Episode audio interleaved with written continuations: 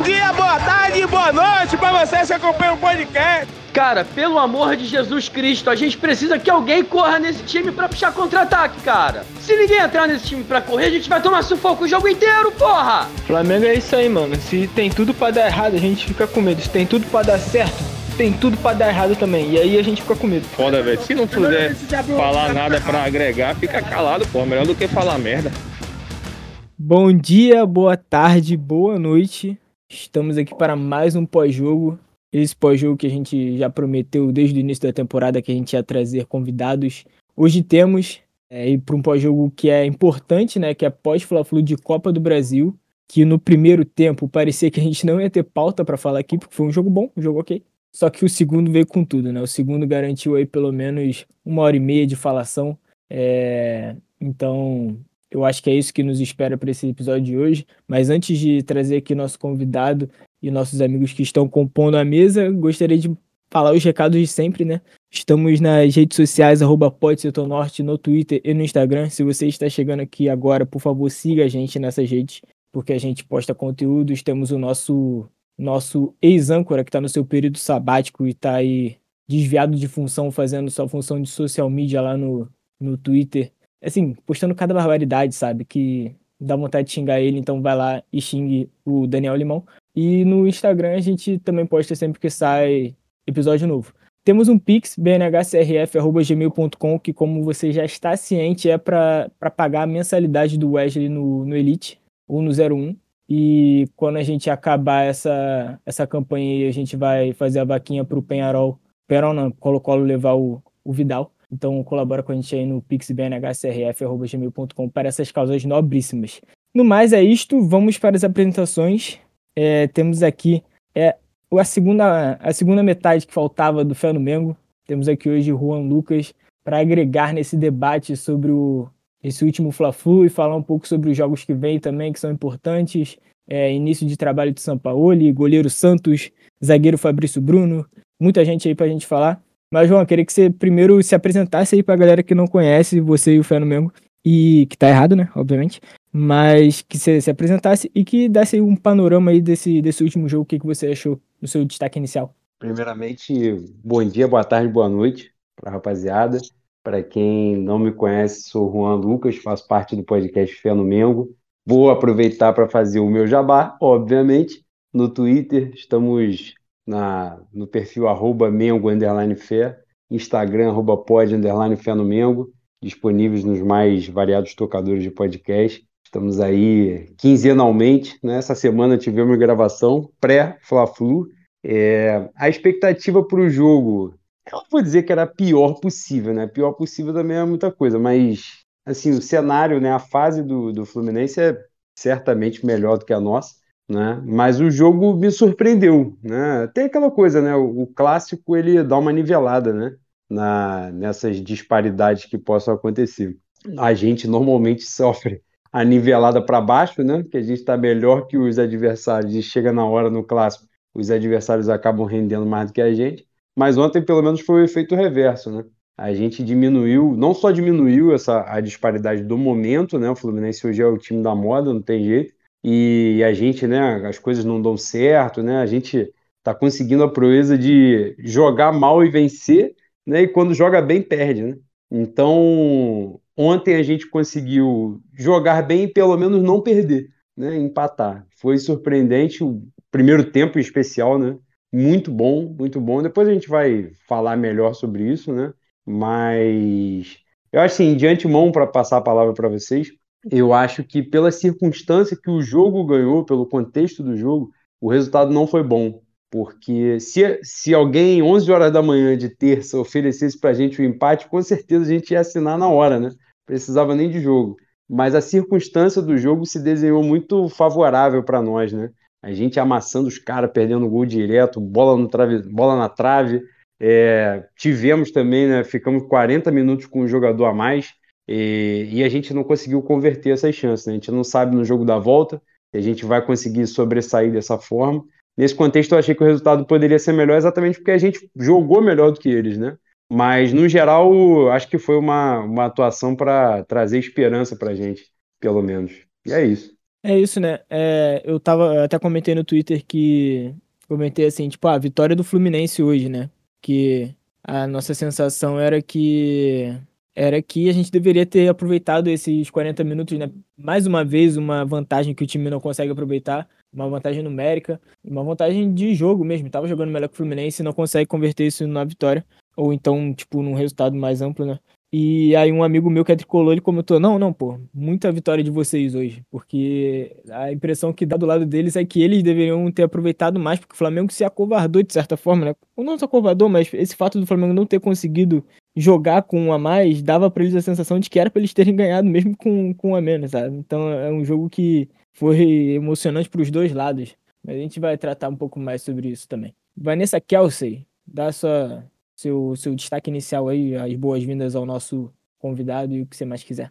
Bom dia, boa tarde, boa noite para todo mundo, inclusive para o convidado de honra, o Lucas, que veio falar merda em outro podcast, né? Um cara que tem muitos fãs e agora vai, vai agregar aos fãs do setor norte. É, meu destaque inicial vai para sempre maravilhosa torcida do Flamengo, mas ontem, cara, que aula de arquibancada que a torcida do Flamengo deu ontem. É, rendeu fios e mais fios de discussão no Twitter é, tricolores se descabelando para quem tinha mais razão que o outro, e obviamente o rapaz que estava dentro da torcida do Fluminense, que deu o depoimento de que o, a torcida do Flamengo silenciou os campeões do The Voice, foi de aquecer o coração. É sempre maravilhoso quando a torcida do Flamengo está no seu momento, né? Parece que, que a simbiose entre torcida e, e time vai além. Acho que também pelo, pela importância da torcida, o primeiro tempo foi tão bom é, o time veio, a torcida veio. É, o primeiro tempo foi, foi. Há muito tempo a gente não viu o Flamengo jogar tão bem, né? Com jogada, aproximação. Acho que muito em conta também de ter um meio de campo mais qualificado, Gerson, Rascaeta, uh, o Everton Ribeiro, enfim. Quando você tem bons jogadores é mais fácil jogar, né? Talvez São Paulo um dia descubra isso e deixe de colocar Vidal, vai dar uma melhorada já no time. Então fica aí meu destaque inicial. Muito bom, né? Os nossos técnicos ultimamente, ultimamente acho que não tem essa noção de que quanto melhores os jogadores, melhor o time, não. Acho que eles têm. Eles pensam exatamente ao contrário. E você, Gabriel Trade, você acha que o, o Ancelotti errou em tirar o Rudiger hoje? Porra, cara, tu já chega logo no coração, assim, é sacanagem. é, primeiramente, pô, é, boa noite, pessoal. Bom dia, boa tarde, boa noite para nossa querida audiência. É, dar as boas-vindas pro, pro, pro Juan, que aceitou o nosso convite de estar aqui. Porra, é, eu sou ouvinte do Fé já há um tempo também, então, pô, muito legal tê-lo aqui com a gente. É, cara, eu diria que, sendo comentarista de resultado, o Ancelotti errou ao tirar Rudiger. E diriam as mais línguas, é, pegando carona no que a Vanessa falou, diriam as mais línguas que o Sampaoli, sabedor de que o Flamengo joga pior quando tem jogadores a mais em campo, igualou no 10 contra 10 quando colocou o Vidal em campo, né, para ficar para igualar. Agora, é, uma impressão geral do jogo, cara, eu fico por um lado um pouco decepcionado porque a gente não conseguiu traduzir a nossa nossa superioridade incontestável em gols. A gente não conseguiu fazer um golzinho sequer no Fluminense. Porra, meteu bola na trave. Arrascaeta teve 20 segundos vendo a bola chegar na cabeça dele e conseguiu cabecear para fora sabe? E, mas assim, tentando ver o, o, copo meio cheio, eu, eu gostei muito que, como vocês já destacaram, é, porra, o Flamengo amassou o Fluminense no primeiro tempo, com 11 contra 11, amassou, não deu, não deu chance. É, se a gente teve tantas faltas no jogo, foi porque o Daronco inventava faltas quando o Fluminense errava a saída de bola e a gente recuperava a bola lá na frente. A gente poderia ter conseguido talvez um resultado melhor se não tivéssemos sido sabotados pelo Daron, apitando tudo a favor do Fluminense quando a gente pressionava no ataque. E me alegrou que a gente conseguiu manter uma consistência no segundo tempo. Mesmo não conseguindo ameaçar tanto o Fluminense com um a menos, é, eu, fiquei, eu fiquei feliz porque eles não ameaçaram tanto a gente é, quando tentavam sair no contra-ataque durante o segundo tempo, coisa que o Bahia fez, com dois jogadores a menos. Então, cara, o panorama a princípio é esse, cara. Tentar ver o copo meio cheio aí. Espero, cara. Espero muito mesmo que, que o time tenha uma virada de chave no geral, né, para todos os jogos e que isso não seja só para alguns jogos específicos que eles entendam que vale a pena correr. Então é isso. Apresentações e destaques iniciais feitos. Agora vamos aprofundar um pouco mais nesse jogo, né? Até peço a sugestão de vocês por onde vocês querem começar pela zaga, pelo meio, pelo ataque. É, eu, o que eu, o que eu vi de curioso no Twitter, que foi uma, um dos debates, é que a questão do Pedro, né? Que esse time não marcaria assim com o Pedro, é, que ele seria um problema para exercer essa marcação é, de pressão, né? E que eu acho que é uma completa burrice. Mas tem algumas outras questões. Tem o, tem o, o, o querido Eric Pulgar, que a Vanessa não, não traz comentários, é, jogando mais um jogo ok. Tem o Gerson tomando conta né, ali no primeiro tempo, pelo menos. Temos o nosso Usain Bolt da zaga, Fabrício Bruno, que fez o desafio e venceu o desafio. Então quero que vocês digam aí por onde a gente começa. Cara, é, se você me permite, eu queria concordar com você que é uma burrice dizer que se o Pedro tivesse jogando não teria essa marcação. É, e, cara, você pode transportar isso para é, literalmente qualquer outro jogador que estava em campo no 11 inicial. Porque eu garanto a você que antes de, da partida,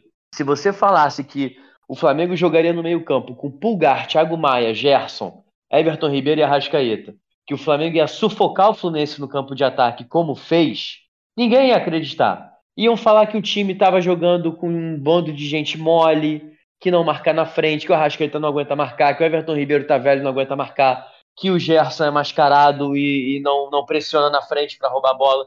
Eu garanto a você que falariam isso. Então, na moral, alguém que fala isso tem que ser sumariamente ignorado.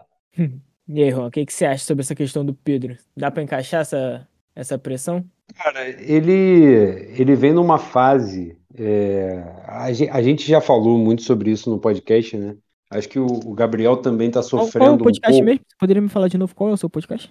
O podcast Fé no Mengo. Importante, né? Importante aproveitar a oportunidade. Mesmo tendo sido agraciado com ofensas por Vanessa Kelsey, injusto, mas eu, eu amo esse ser humano assim mesmo. Mas voltando aqui, sobre o, o Pedro, eu acho que o Pedro, é, eu, na verdade estava falando o Gabriel, né? está sofrendo aquilo que o Pedro já vinha sofrendo de antes, e que foi essa questão de, assim, sou leigo no assunto, né? Mas nitidamente os jogadores ficaram mais fortes, né? Com, com uma, é, uma preparação física voltada para adquirir massa muscular e eles perderam mobilidade, né? O Pedro nitidamente perdeu mobilidade. O Gabriel, essa semana, por exemplo, nessa questão aí né, de torcida com ele e tal, as pessoas estavam focadas na, é, em vídeos antigos, né, lances antigos e tal. E ele, assim, na temporada né, 2020, 2021 e tal, você via ele fazendo determinadas arrancadas, determinadas movimentações, principalmente né, o facão, que é importante dele, né, característico dele. Ele não consegue mais desempenhar do mesmo jeito, né?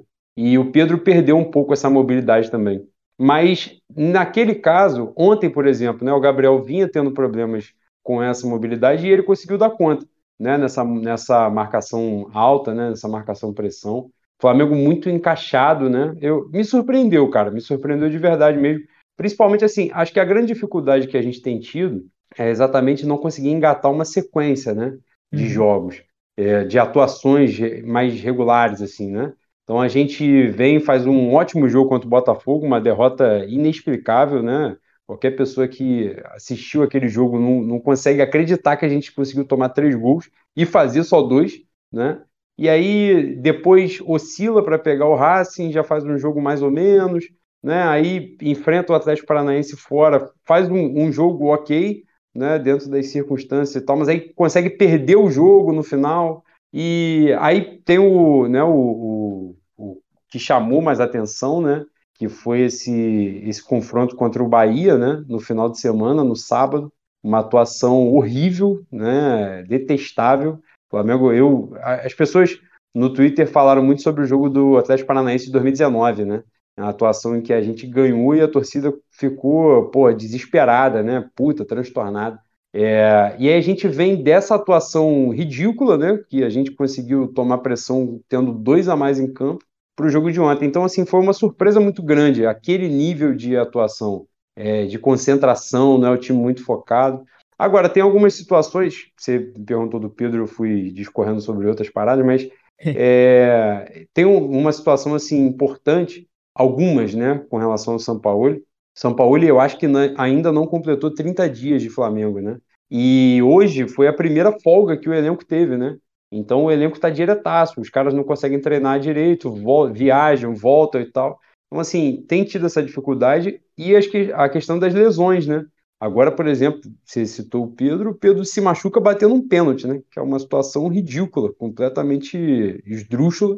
Né? É, ontem foi a primeira vez que o São Paulo teve Gerson e Arrascaeta ao mesmo tempo à disposição. Né? Então, assim, isso faz muita diferença, né? Os jogadores, embora ontem o Arrascaeta tenha perdido dois gols absurdos, né? Claríssimos, mas, pô, só a presença dele em campo, né? A lucidez, a distribuição de jogo e tal, a diferença é brutal. E o Gerson, que começou mal nessa volta dele, né? É, ao Flamengo, tinha engatado uma boa sequência com o São Paulo, ele se machucou exatamente na hora que ele tinha melhorado e agora voltando, né? Voltou para o jogo ontem, teve uma atuação muito boa. Aliás, ontem ele ia meter um golaço, né? Ele ia meter um gol de placa. Ele ganhou do Nino na corrida, já tomou a bola dando um drible e imediatamente já meteu por cima, né? Porra, aquela bola ali merecia muito. Vários lances, né? Ontem a gente estava falando desse lance da movimentação, né? O, o próprio Gabriel, né? No, na finalização dele na trave, é exatamente essa movimentação característica, né? Esse facão e tal. É, enfim, eu acho que a questão do Pedro vai depender muito da circunstância de jogo, né? Porque é difícil pra cacete você deixar no banco o melhor centroavante da América, né? que é o Pedro. Eu, eu acho que essa parada nem se discute, não é o nível técnico dele. E aí o São Paulo ele vai ter que tirar essa parada da cartola, né? Hoje ele tem ali algumas situações, né? Tipo, o Everton Ribeiro não vivendo uma fase excepcional, Cebolinha também não tá bem, Bruno Henrique voltando de lesão, ainda nitidamente é, mal, né, na, no aspecto físico, né, de tempo de jogo, né, de, enfim, quanto o Bahia isso ficou evidente, né. Então, nesse momento, ainda fica um pouco mais fácil de o Sampaoli fazer esse ajuste, né, de não tirar o Gabigol e não tirar o Pedro, porque não tem ninguém que você possa broncar que vai entrar no time titular, né. Talvez o Matheus França, né, mas hoje ainda dá. Mais à frente, pode ser que essa dor de cabeça positiva, né, com mais jogadores jogando bem, é, venha para o São Paulo. Mas né, ontem eu achei o time muito encaixadinho, muito encaixadinho mesmo. Mas de repente, né, pro, não sei se o Pedro já volta para o jogo contra o Corinthians, né? Mas é, é, muito difícil, né, meter o Pedro no banco. O Pedro, quando chega no Flamengo em 2020, foi banco por bastante tempo, né? E só foi entrando depois ali, quando o Gabigol era convocado, né? Ou se lesionava e tal. Mas era outra época, né? O Pedro hoje tem números absurdos, né? Foi artilheiro da última temporada. É muito difícil hoje você bancar um jogador desse nível, né? Não tem como. Esse, esse lance do. Só apontar esse lance do, do, físico é uma parada que até levantaram lá no grupo, né? Que o Pedro, quando ele virou, porra, fez a mesma transição que o Goretzka, que o Goretzka era magrelinho, virou um tanque. O Pedro fez a mesma coisa, né? E aí ele não aguentava correr. E aí levantaram essa questão do Gabigol, porque ele supostamente está gostoso, né? Mas ele tá sem mobilidade. Então realmente eu acredito que seja, seja um pouco disso. E ele. E aí a gente não sabe se ele, se ele conseguiu ganhar aquela disputa ali puramente porque era o Felipe Melo, ou porque ele realmente está evoluindo, né? Mas eu acredito que ele esteja evoluindo. Pô, primeiro, supostamente gostoso é foda. Supostamente dizer que Gabriel é gostoso tá brincadeira. Mas enfim. As é, imagens não mentem. A questão do Pedro, para mim, Cara, é o que o Juan falou, né? Ontem o time tava muito, muito encaixadinho. Mas a, a questão do Pedro entrando nesse, nesse esquema, do, você pode escolher quem você vai tirar dali. É, ontem o encaixe do Flamengo na marcação, né? Ficava na frente o Gabigol e o Arrascaeta, e aí voltava para marcar na esquerda o Gerson e na direita o Everton Ribeiro. O problema seria aí, para mim. Quem seria é que quem quem dos dois, né, Gabriel ou Arrascaeta, com certeza o Arrascaeta ia ser o, o sacrificado aí, que teria que fazer, no, ou esquerdo ou direito, dependendo de quem saísse, Gerson ou o Everton Ribeiro, ou outro volante, para cobrir um dos lados do campo. Então, para mim, esse encaixe de ontem ficaria prejudicado nesse sentido, porque você vai deslocar um cara de menor mobilidade, que nesse caso, vamos dizer que seria o Rascaeta, para a marcação na direita, que ele não tem é, a mesma, não sei se é a mesma disponibilidade que o Everton Ribeiro. O Everton Ribeiro ele tá, ele tá sempre cansado que ele corre o campo inteiro, é um cara que ocupa muitos espaços no campo. Ele não participa, não tem participado muito em assistência e gols, mas o Everton Ribeiro ele é muito facilitador, assim, tá numa fase não muito boa, mas ele preenche muito o meu campo. É muito diferente ver o time com o Everton Ribeiro e ver o time sem o Everton Ribeiro. Inclusive, para mim, é um dos problemas do segundo tempo é que quando o, o Fluminense né, perde um jogador, o, o Diniz ele recua muito o time, é, fica num bloco total, bloco baixo total, os, os nove caras ali antes da linha do meio de campo, é, torna mais difícil mesmo. O, o Pedrinho falou sobre isso na, na, transmissão, fez essa análise, né? Que fica muito mais difícil realmente atacar quando você, quando o time baixa esse bloco, né? E, e o Fluminense também não tentou sair em contra-ataque, então nem tinha chance de você roubar a bola na saída do, do Fluminense para contra-atacar contra o contra-ataque, né? Então dificultou também para o Flamengo e o, o São Paulo foi fazendo mudanças que foram tirando a criatividade do meio campo é, ele tira o Arrascaeta, que visivelmente estava muito cansado quando sai, mas sai o Arrascaeta, sai o Everton Ribeiro, então a qualidade ali é, dessa interação do meio de campo vai caindo muito. E aí o time começa um, um chuveirinho desgraçado, muito cruzamento, e perde a função também, né? Porque você cruza e não tem um centroavante, que no caso ali seria o Pedro. O Gabriel não é esse cara que você vai cruzar a bola, ele vai estar tá lá para colocar para dentro. Então o time ficou meio disfuncional, assim, com algumas mudanças que ele fez. No final ele coloca o Vidal. Para mim, foi a das, das substituições dele é mais absurda, que ele tira o Maia e vai, enfim, vai colocando o time pro ataque, no final ele decide colocar, entrar o Vidal, que é um cara que não, não tem agregado, né, na temporada, em absolutamente nada, é um cara que não marca, também não, não faz essa transição rápida, não se associa no meio do campo, então é, não deu para entender essa, essa substituição, o que é que ele tentou fazer, não, não deu para ler, nem compreender, é, mas, obviamente, quando, quando o Pedro voltar, são Paulo vai ter essa dor de cabeça, digamos, dor de cabeça boa para buscar o encaixe é, da marcação ali na frente, como fazer a marcação pressão com Pedro, com a Rascaeta, com o Gabigol, quem, quem sair, quem ficar vai ter que ter essa. Acho que ontem foi muito de doação, assim, o time se doou muito é, para conseguir fazer essa pressão. Então é colocar isso na cabeça dos caras, né? Que enfim, todo jogo é importante, todo jogo vai precisar que ele se doe o máximo, porque os, qualquer time que joga contra o Flamengo se doa o máximo. Então se o time né, não entrar com esse pensamento em todas as partidas, alguma delas vai ficar difícil, né? Cara, o Vidal é uma incógnita, é porque ele sempre entra, ele sempre erra o primeiro passe. Mas assim, não é qualquer passe errado. É o passe nível canteiros, tá ligado? E ele fez isso ontem, e o próprio São Paulo, que tinha acabado de botar ele em campo, foi ao desespero. E isso é absurdo, porra, porque ele sempre entra, ele sempre faz merda, o São Paulo continua botando ele. Eu também achei muito coerente isso, porque as primeiras substituições, né, Parecia que ele ia tirar todos os volantes e, porra, e, e girar a faca, como gosta o mestre Júnior de falar. Mas não foi, né? É, foi mais uma vez essa questão de não aproveitar a, a superioridade numérica. Eu já passo por trás para ele pontuar o que ele quiser pontuar e também para já perguntando é, quais são os principais fatores que vocês acham que, que influencia nesse em não aproveitar, né, quando a gente está com um a mais, porque agora se o VAR chamar para revisar amarelo, a gente torce para que não seja expulsão, né? Porque em duas circunstâncias diferentes, o Flamengo, em uma parece que se acomodou para não ter que correr, e em outra né, não conseguiu furar o bloqueio do, do Diniz. Cara, é, eu queria pontuar que o, a questão do primeiro passe errado que tu falou que o Vidal sempre dá, nunca é uma parada simples, né? É, é sempre uma bola atravessada que, que, porra, pega a gente com a defesa saindo e toda reganhada lá atrás. Tanto que é o que o Lucas falou no último episódio. O, o, passe que, o primeiro passe que ele erra contra o Bahia é o passe que ele toma amarelo e em seguida sai o gol. Sim. Tipo, é, é, é, é sempre uma parada que compromete, tá ligado? Não, não é um negócio bobo, um negócio que. É, ah, porra, errou um passe pra frente. Ele tentou um passe pra, porra, botar o atacante na cara do gol e, e pô, acabou, assim, sabe? É, é o passe que, você, que o cara erra, mas você é, passa um pano porque é um passe difícil. Não, é, é uma virada de jogo pelo meio que ele dá fraca, baixa e errado e a gente se fode lá, lá atrás. Então, é, é, essa é, é, a, é, a, última parada que eu vejo o São Paulo falhando ainda, né, insistentemente. É, a gente já falou no, no episódio passado que aos poucos ele parece que começa a abrir mão de alguns caras porque ele vê que tem outras opções que, que estão melhores.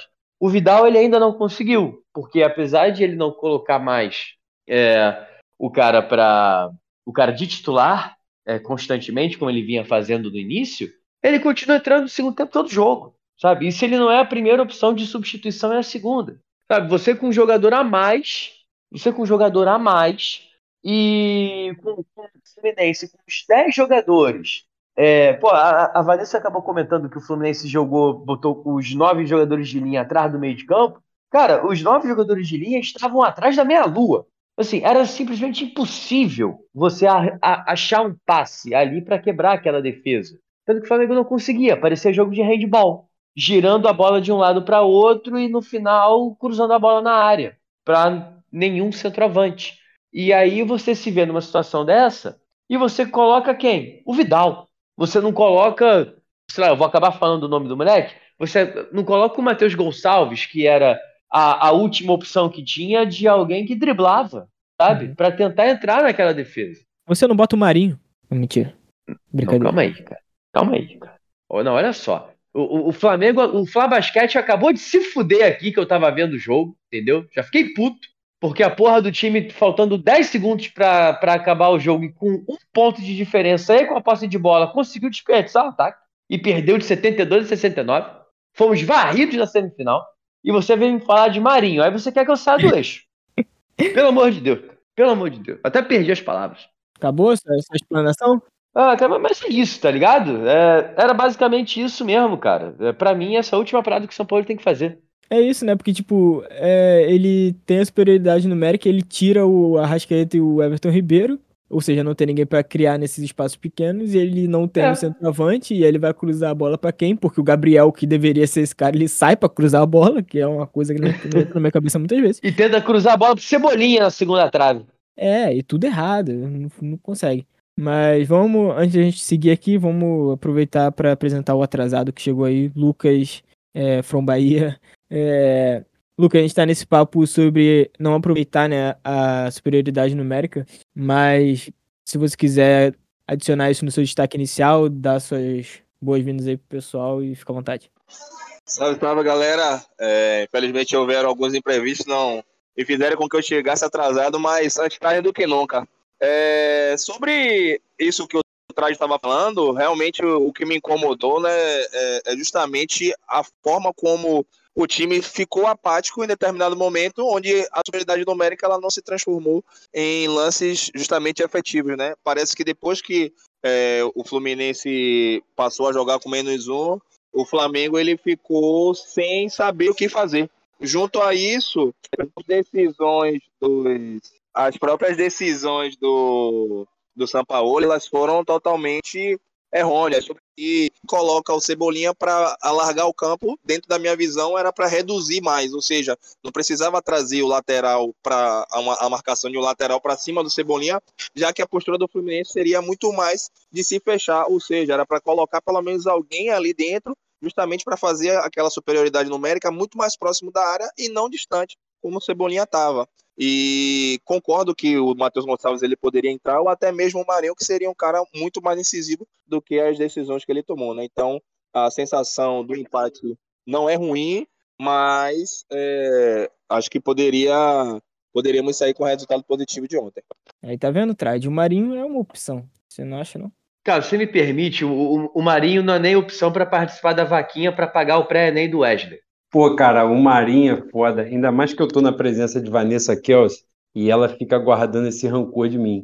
Porque lá atrás eu falei que o Marinho poderia ser um, um bom nome, mas eu já expliquei isso. O Marinho era uma, foi uma substituição na época ao Kennedy, né? Que, que tem simplesmente uma tatuagem dizendo que odeia trabalhar. Ele tá errado de odiar trabalhar? Não. Mas se eu tiver que depositar minha expectativa no maluco que não quer estar ali, é foda, né? É difícil pra caramba. Mas, cara, já deu o que tinha para dar, né? No, no, ano passado, eu acho até que ele chega a contribuir, assim, quando o Dorival usa muito o time reserva, né? O time alternativo do, do Dorival no Campeonato Brasileiro. Ele chega, né? A meter gol, dar algumas assistências e tal. Mas. E, e agora, né? O, o, foi curioso porque o Sampaoli ele chegou, né? Ele teve uh, uma atitude, vamos dizer assim, né? Semelhante à do Dorival, e foi num primeiro momento de chegar apostando nos mais experientes, né? Trazendo os mais experientes para perto. No caso do Dorival, ainda tinha, do, do Sampaoli, ainda tinha o lance de ter. Ele apostou não só nos mais experientes, como nos caras com quem ele já tinha trabalhado, né? E foi nessa aí que o Marinho foi titular, né? É, não sei se chega a ser titular por dois jogos, mas depois né, fica ali como primeira opção e tal. Agora ele já nem entra mais, né? Que o São Paulo também tem um amor próprio, né? Que é importante. Na hora também que ele tá vendo que, porra, vai apostar no cara e o cara vai botar a bunda dele na janela, não adianta, né? Não, não tem condição de fazer isso. Mas essa situação né, do, do, do São Paulo, ontem ele, ele fala sobre isso, né? Eu me amarro em assistir coletivo após jogo. É, porque é importante, né? Você ver se o cara pelo menos está dentro da realidade, né? Se ele não está completamente deslocado do que está acontecendo no mundo. E o ele, ele, ele, admite, né, que escolhe o Vidal por ser um jogador mais experiente naquele contexto de jogo ali. Ele até fala como ser um, um segundo volante, né? Um, um, volante de segunda linha, como ele fala, né? De, de linha no campo. E ele diz que foi por isso que ele não botou o Vitor Hugo, e eu acho, na verdade, que o grande equívoco dele, para além do Vidal, que já não deveria nem estar no Flamengo mais, mas é, ele morreu com duas substituições, né?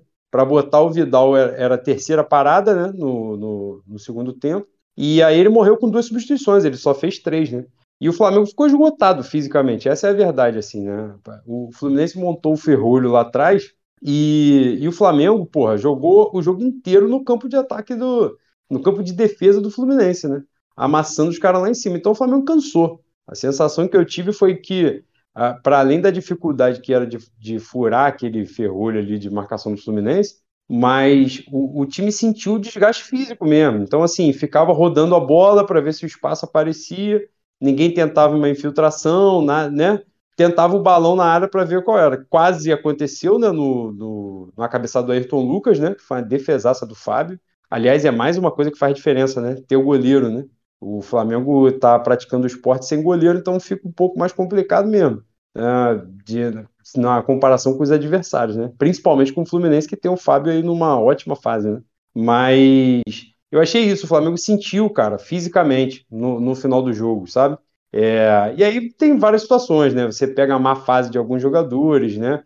Do, do Cebolinha, que eu acho que pode render bem mais do que ele está rendendo. Não acho que ele seja só um, um, peladeiro comum da bola, que esteja mal, não. Acho que ele pode render, tende a render melhor com o São Paulo. Se machucou, né? Saiu machucado no, no, no, jogo de sábado, então a gente não sabe também se, se jogou minimamente no sacrifício. Golaço do, do Grêmio. Eu estou com um delay gigantesco. Esse gol deve ter acontecido há um minuto. Mas, enfim, é, isso faz diferença também, né? A má fase dos jogadores ali no setor ofensivo, né? Gabriel aí, aí já começa nessa, né, de sair da área. Eu, uma, aliás, uma coisa, e aí não sei se cabe o debate, se vocês já trabalharam essa ideia em algum momento, mas essa, essa como é que eu vou dizer? Esse movimento do Gabriel né, a partir do ano passado, de sair mais da área para o Pedro poder jogar com ele, né, que foi fundamental para os títulos né, que a gente ganhou no ano passado. Mas eu acho que o Gabriel ficou meio sem função Assim, ele, ele não sei, a, a sensação de leigo mesmo, assim, é que ele se perdeu naquilo que ele tem para fazer em campo. E ele está tendo uma dificuldade clara nos jogos em que o Pedro não está ali, em que ele não tem uma uhum. referência para jogar com ele. E, e ontem, é, quando ele estava nitidamente ali como referência no primeiro tempo, ele até foi bem, né? Essa movimentação, o gol que ele, que ele finaliza bem, né? Que bate na trave e tal. Mas no segundo tempo já ficou naquela, pô, os caras estão no ferrolho, então eu não posso ficar dentro da área esperando a bola chegar.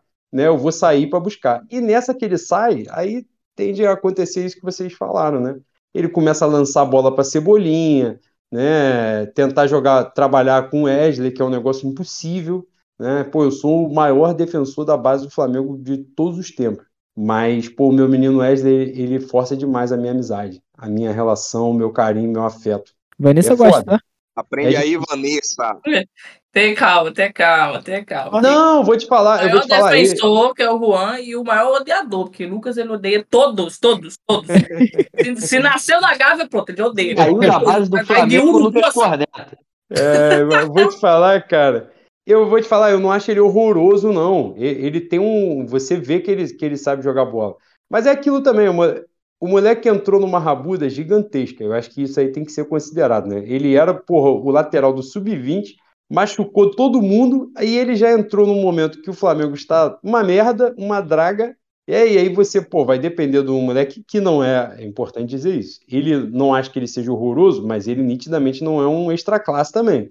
Não é um Matheus França, um Matheus Gonçalves. Então, assim, você vai jogar uma pressão pra cima do moleque desse, pô, a tendência é ele oscilar. E o foda, cara, é que assim, não tá tendo, não tem outro, né? Ontem o Varela ainda volta ali, né? Fica à disposição no banco, pelo menos. Mas assim, não tem outro para jogar. Então, o, o ele, nitidamente, ele fica assim, pô, pelo amor de Deus, não faz merda. Pelo amor de Deus, porque não tem outro. Ele chegou a fazer, né? Ele improvisou o Fabrício Bruno na lateral por dois jogos seguidos aí, em circunstância de jogo, né? Porque assim, todo jogo o Wesley fez uma merda, pô. Ele fez merda contra o Botafogo, fez um pênalti idiota. Na Argentina, uma expulsão, pô, óbvia que ia acontecer. Ele domina errado e depois faz a falta, né, imbecil e, e o juiz iguala. No jogo contra o Atlético Paranaense na Arena da Baixada, o Flamengo ia tomar um gol por conta dele, porque ele domina errado um recuo simples, né? E, e quase que o Atlético Paranaense faz o gol. Então, assim, ontem ele dando vacilo de novo, é foda, né? A irregularidade dele, aí já, já vai embolando tudo, né? Garoto novo, pressionado, ele, sabe também que ele tá dando mole, que ele não tá rendendo legal, e aí vai entrando uma espiral de merda, né? Essa é a verdade. Então a coisa começa a dar errado, vai dando errado, ela não dá certo de jeito nenhum. Então, assim, e isso, inclusive, para passar a palavra para vocês, é, atrapalha muito também o Everton Ribeiro, né? Porque é quem joga naquele lado ali. E o Everton Ribeiro precisa muito, né? Ele sobressai muito quando tem um lateral direito ali, pelo menos mais agudo, né? Que trabalhe melhor com ele. Pô, o Everton Ribeiro com Isla, por incrível que pareça, o suposto ser humano Isla, sim, o Everton sim. jogou pra caceta, né? Então, assim, porque pelo menos nessa capacidade ofensiva, o Isla tinha uma qualidade. E o Mateuzinho, né? Que é outro também, porra, cabeça de vento, mas tem uma capacidade ofensiva boa, faz diferença quando ele está em campo perto do Everton Ribeiro. Aí você fala do gênio Rodinei, aí sobressai mais ainda. Então, assim, isso vai atrapalhando, né? É, essa jogada ali de aproximação, né? De, de ultrapassagem, né? É, não ter um lateral numa fase boa atrapalha outros jogadores, né? Principalmente o Everton Ribeiro nesse caso. Dá para fazer um megazord dos últimos laterais do Flamengo e talvez de um lateral direito. Impressionante. Como se juntar, talvez a gente consiga um lateral. Porque assim, a questão do Flamengo, a lateral direita do Flamengo há um tempo que o melhor é sempre o que não joga, né? E a minha defesa ao atleta Wesley, que, que o Lucas não aceita, é justamente essa, que é um garoto que devia estar errando lá no sub-20, aprendendo a jogar lá no sub-20, e aí a incompetência dos dirigentes do Flamengo fizeram ele ser titular sem nenhuma condição, assim. Um garoto que, que pode vir a ser um bom lateral, mas ainda tem suas deficiências, é, principalmente de base mesmo, de, de, de, de, molecagem, de coisa que jovem faz em pelada no meio de rua, assim. Muita falta burra. É, muito idiotice mesmo, assim, coisa que você tem que fazer, errar esse, esse tipo de, de, de, jogada, você erra lá no sub-20, toma um cocorote do treinador, vai para casa e vai aprendendo que esse tipo de coisa você não faz em jogo grande, principalmente quando você subir profissional. Mas aí, é, voltando aos pontos que, que o Juan tocou. Engraçado que quando, ele, quando o treinador mudou cinco caras de uma vez só, vocês acharam ruim. Aí ontem ele mudou só três, também acharam. Ai, meu Deus do céu. Também acharam uma merda. Começou. Mas, é, voltando, é, falando das coletivas, né? O Gerson e o Gabriel deram duas coletivas. É, o Gabriel, ele falou um pouco, acho que não foi no intervalo do primeiro tempo ainda, e o Gerson fala no final é, do jogo sobre a adaptação né, do time às ideias do, do São Paulo. O Gerson falou uma coisa que, que, que acho que foi o que eu pensei, assim, mais de legal da, do que ele comentou. Que, assim, o time ainda está se adaptando às ideias do São Paulo. E a falta de tempo de treinar e, e de fazer esses, de executar o que o treinador pede, vai levar, vai demorar, né? Cada jogador vai pegar isso de, de em, em, ritmos diferentes, em, em, tempos diferentes. E ele fala, né? Como ele já, já tinha tido esse contato com o São Paulo, para ele foi mais rápido assimilar a ideia. Então você vê que o Gerson, quando o São Paulo assume no, no jogo seguinte, ele já tá, já tá ali, mas já tá bem, né? Que o Gerson vinha, vinha muito mal. E aí ele já começa, já melhora. O Gabriel também fala sobre isso. Falta treino e o time ele vai, tem, como comentou, ainda vai completar 30 dias de, de trabalho de São Paulo. Então, é, eu acho que a gente tá, a torcida tá sem paciência pelo ano, pelo ano todo em si, né? Foram muitos fracassos seguidos, e aí acaba que o São Paulo não, não vai ter esse, esse descanso também da torcida, é, de ter dessa paciência da torcida, porque, enfim, a temporada já, já meio que foi pro caralho. É, a gente tem a obrigação de ganhar pelo menos um título por temporada, é, e os títulos, entre aspas, fáceis já foram, ficaram os mais difíceis, é, as Copas e o Brasileirão, então São Paulo precisa ajustar o time em velocidade maior do que ele tem conseguido é, acho que, que a questão do, do Marinho, enfim, quando o Marinho ele vem para o Flamengo, eu, eu, discordo sempre dessa, dessa contratação, porque o Marinho já vem para o Flamengo na pior fase dele. É, o melhor ano do Marinho foi em 2021, quando o Santos chega na final da Libertadores, né? É, contra o Palmeiras, e também já não era, já não era um, nunca foi né, um cara genial assim. Ele era diferencial do Santos, que era um, um Santos já muito. Já, já nesse declínio financeiro né, que vive o Santos. Então, para tu ter ideia, o Marinho era o craque do time, então é, falaram muito isso. Né? Ah, o Marinho já foi eleito o rei da América e tal, e jogou final do Libertadores. E beleza, ok. Mas quando ele veio para o Flamengo, ele já vinha depois de uma temporada ridícula do Santos, um time rodeado de meninos em que ele não conseguia se destacar. E aí você traz esse cara, ah, vou, veio para substituir o Kennedy. Porra, trocar um saco de merda por um bacia, uma bacia de merda é a mesma coisa. Então, é, calma, calma, mano. O planejamento da diretoria, do, do, departamento de futebol é muito esdrúxulo, cara. É, é, não, não, não, não, pensa fora da caixinha, né? É muito fácil para o Flamengo, é muito fácil para o Marcos Braz, para o Spindle, para quem, quem vai fazer esse, esse planejamento. Você ir do lado aqui no Santos, ah, deixar qualquer 9 milhões, 6 milhões, não sei quanto foi na época pelo Marinho, num ponta, mais um ponta burro, mais um ponta que não agrega ao futebol do Flamengo. O Flamengo não joga, não jogava com pontas é, era coisas esporádicas, né? Até o Bruno Henrique, quando ele chega para ser um ponto, ele não é necessariamente o cara que toca a bola para lateral e sai correndo desempestado. É um cara que faz muita associação com o meu campo. Então, é, acho que a gente tem que cobrar isso. A torcida cobra, mas é, quando, quando os resultados não vêm, sobra muito para os jogadores. Inclusive, o protesto pós-vitória me pegou muito. Eu não estava aqui no, no pós-jogo contra o Bahia, então foi uma coisa que me pegou muito. 11 horas da noite, me, me confidenciaram que estava frio na cidade do Rio de Janeiro. Estava. O pai se deslocou de sua casa até o aeroporto para ir dizer belíssimas palavras ao Gabriel Barbosa. Vamos aí, vamos correr, vamos querer. Porra. Vamos correr. Depois dessa, ele claramente ia correr, né? Impressionante. O cara acha que isso muda alguma coisa dentro do futebol. E aí a gente esquece as outras, né? Fica, fica quem deve ser xingado, quem deve ser cobrado, fica lá na terceira, na quarta, na quinta fila, às vezes nem aparece. No mesmo dia que o Gabriel foi xingado, no mesmo dia que foram no aeroporto cobrar Gabriel, o Landim foi abraçado no aeroporto e disseram que ele tem que ficar para sempre no Flamengo. Então, é muito simbólico que isso aconteça, tenha acontecido no mesmo dia. A torcida do Flamengo, às vezes, ela deslumbra muito. Né? 2019, 2020, 2021, não é que é, não, não vou chamar de, de anos ativos, porque a gente sempre foi, sempre foi de vencer, né? Mas meio que a, a torcida se fantasiou de que se construiria uma hegemonia né, no futebol brasileiro, mas não se constrói hegemonia sem que você tenha um departamento forte, sem que você tenha dirigentes que pensem o futebol. Flamengo a gente não tem isso, os caras não sabem por que, que vencem, não sabem por que, que perdem, a gente já comentou muito isso, é, mas isso é tudo, né? Engloba tudo, engloba a contratação, engloba o gramado do Maracanã, que é sempre uma merda. E aí, qual a solução? A gente não tem solução. Mas aí vai o Flamengo, perde mais uma competição e aí vai chover de notícias sobre porra de estádio no gasômetro, ah, já construíram três paredes, enfim. A gente fica rodando em círculos nas discussões, a gente debate contratação, debate Wesley, debate esse, esses pormenores, porque acho que a torcida também é, fica nessa de, ah, não vai adiantar eu reclamar o Landim, não vai adiantar eu reclamar da, da esposa do Landim ter sido indiciada e condenada a pagar multa de 100 mil reais porque foi tecer comentários xenofóbicos.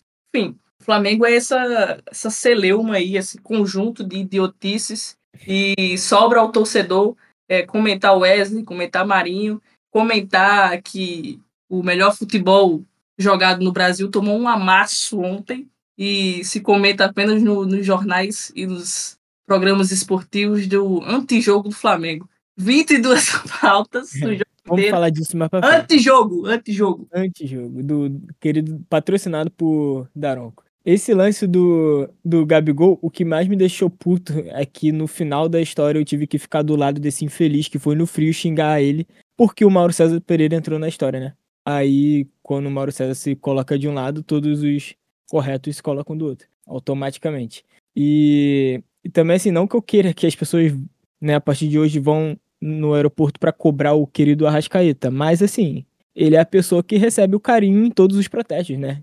Literal, o, li, o literal carinho. Tem uma foto de um cara fazendo carinho nele dentro do carro no protesto. E o querido não tá jogando porra nenhuma. Então, assim, eu queria saber qual o critério desses caras para ir xingar um ou outro. Sabe? Eu acho um absurdo você xingar, tirar o Gabriel pra merda, assim, porque ele tá. Ele supostamente não está gostoso, porque ele tá mais pesado, sabe? Tipo, por uma parada que você vê que o cara não tá. Não é que ele tá cagando, é igual falaram aí que agora é a primeira folga do elenco. E sempre surge esse papo de elenco descompromissado que não gosta de treinar, que gosta de treinar de tarde. Cara, já entrou e saiu tantos treinadores. E quantos deles falaram que esse elenco é determinado pra caralho? E, tipo, os caras ainda ficam nessa ideia de que jogador tá fazendo corpo mole, sabe? Eu acho muito complicado. A torcida do Flamengo é, é mais uma desse, desse, desses pontos aí que compõe essa, todo esse, esse quadro que a, que a Vanessa pintou aí pra gente. Infelizmente, eu não gosto de fazer isso, mas eu vou ter que dar razão ao nosso Leonardo Leal, por quando ele fala que o cidadão que saiu no sábado, 11 horas da noite, fazendo 15 graus, 15 polares graus no- na cidade do Rio de Janeiro, para mandar Gabriel Barbosa correr e jogar bola, esse- essa pessoa é Flamengo pra caralho, é muito mais Flamengo do que eu. Porque não é possível. Mas é um Não é pouco mais possível. piroca das ideias também, né? Ligeiramente. Ligeiramente. Porra, velho, assim, né? Foi como é, a gente comentou, né, Trad, no último jogo. E eu acho que a Vanessa também ela apontou muito bem. Eu acho que o problema do Flamengo ele passa para além de determinadas figuras, como o próprio Gabriel. E o jogo que ele, que esse cara foi fazer esse protesto foi contra o Bahia, o jogo que eu, que eu estava lá, em que nitidamente eu falei que Gabriel, Gabriel junto com Vitor e Léo Pereira foram os que mais se destacaram dentro de um time que foi um bando em campo. E existem outras figuras no, no grupo que devem ser cobradas de maneiras mais incisivas do que o cara que simplesmente nos deu duas Libertadores. Claro que fica esse argumento, ah, não, não pode viver de passado, a temporada e etc. Eu concordo e endosso que ele pode entregar mais do que, ele, do que o que ele está entregando. Mas aí foi o que eu falei, né? Ah, parece que a galera tá sentindo saudade de Guerreiro, onde a sua melhor temporada ele fez 17 gols, que, e sendo que 10 gols desses 17 foram no, no Campeonato Carioca. Então, E três foram no brasileiro. Exato.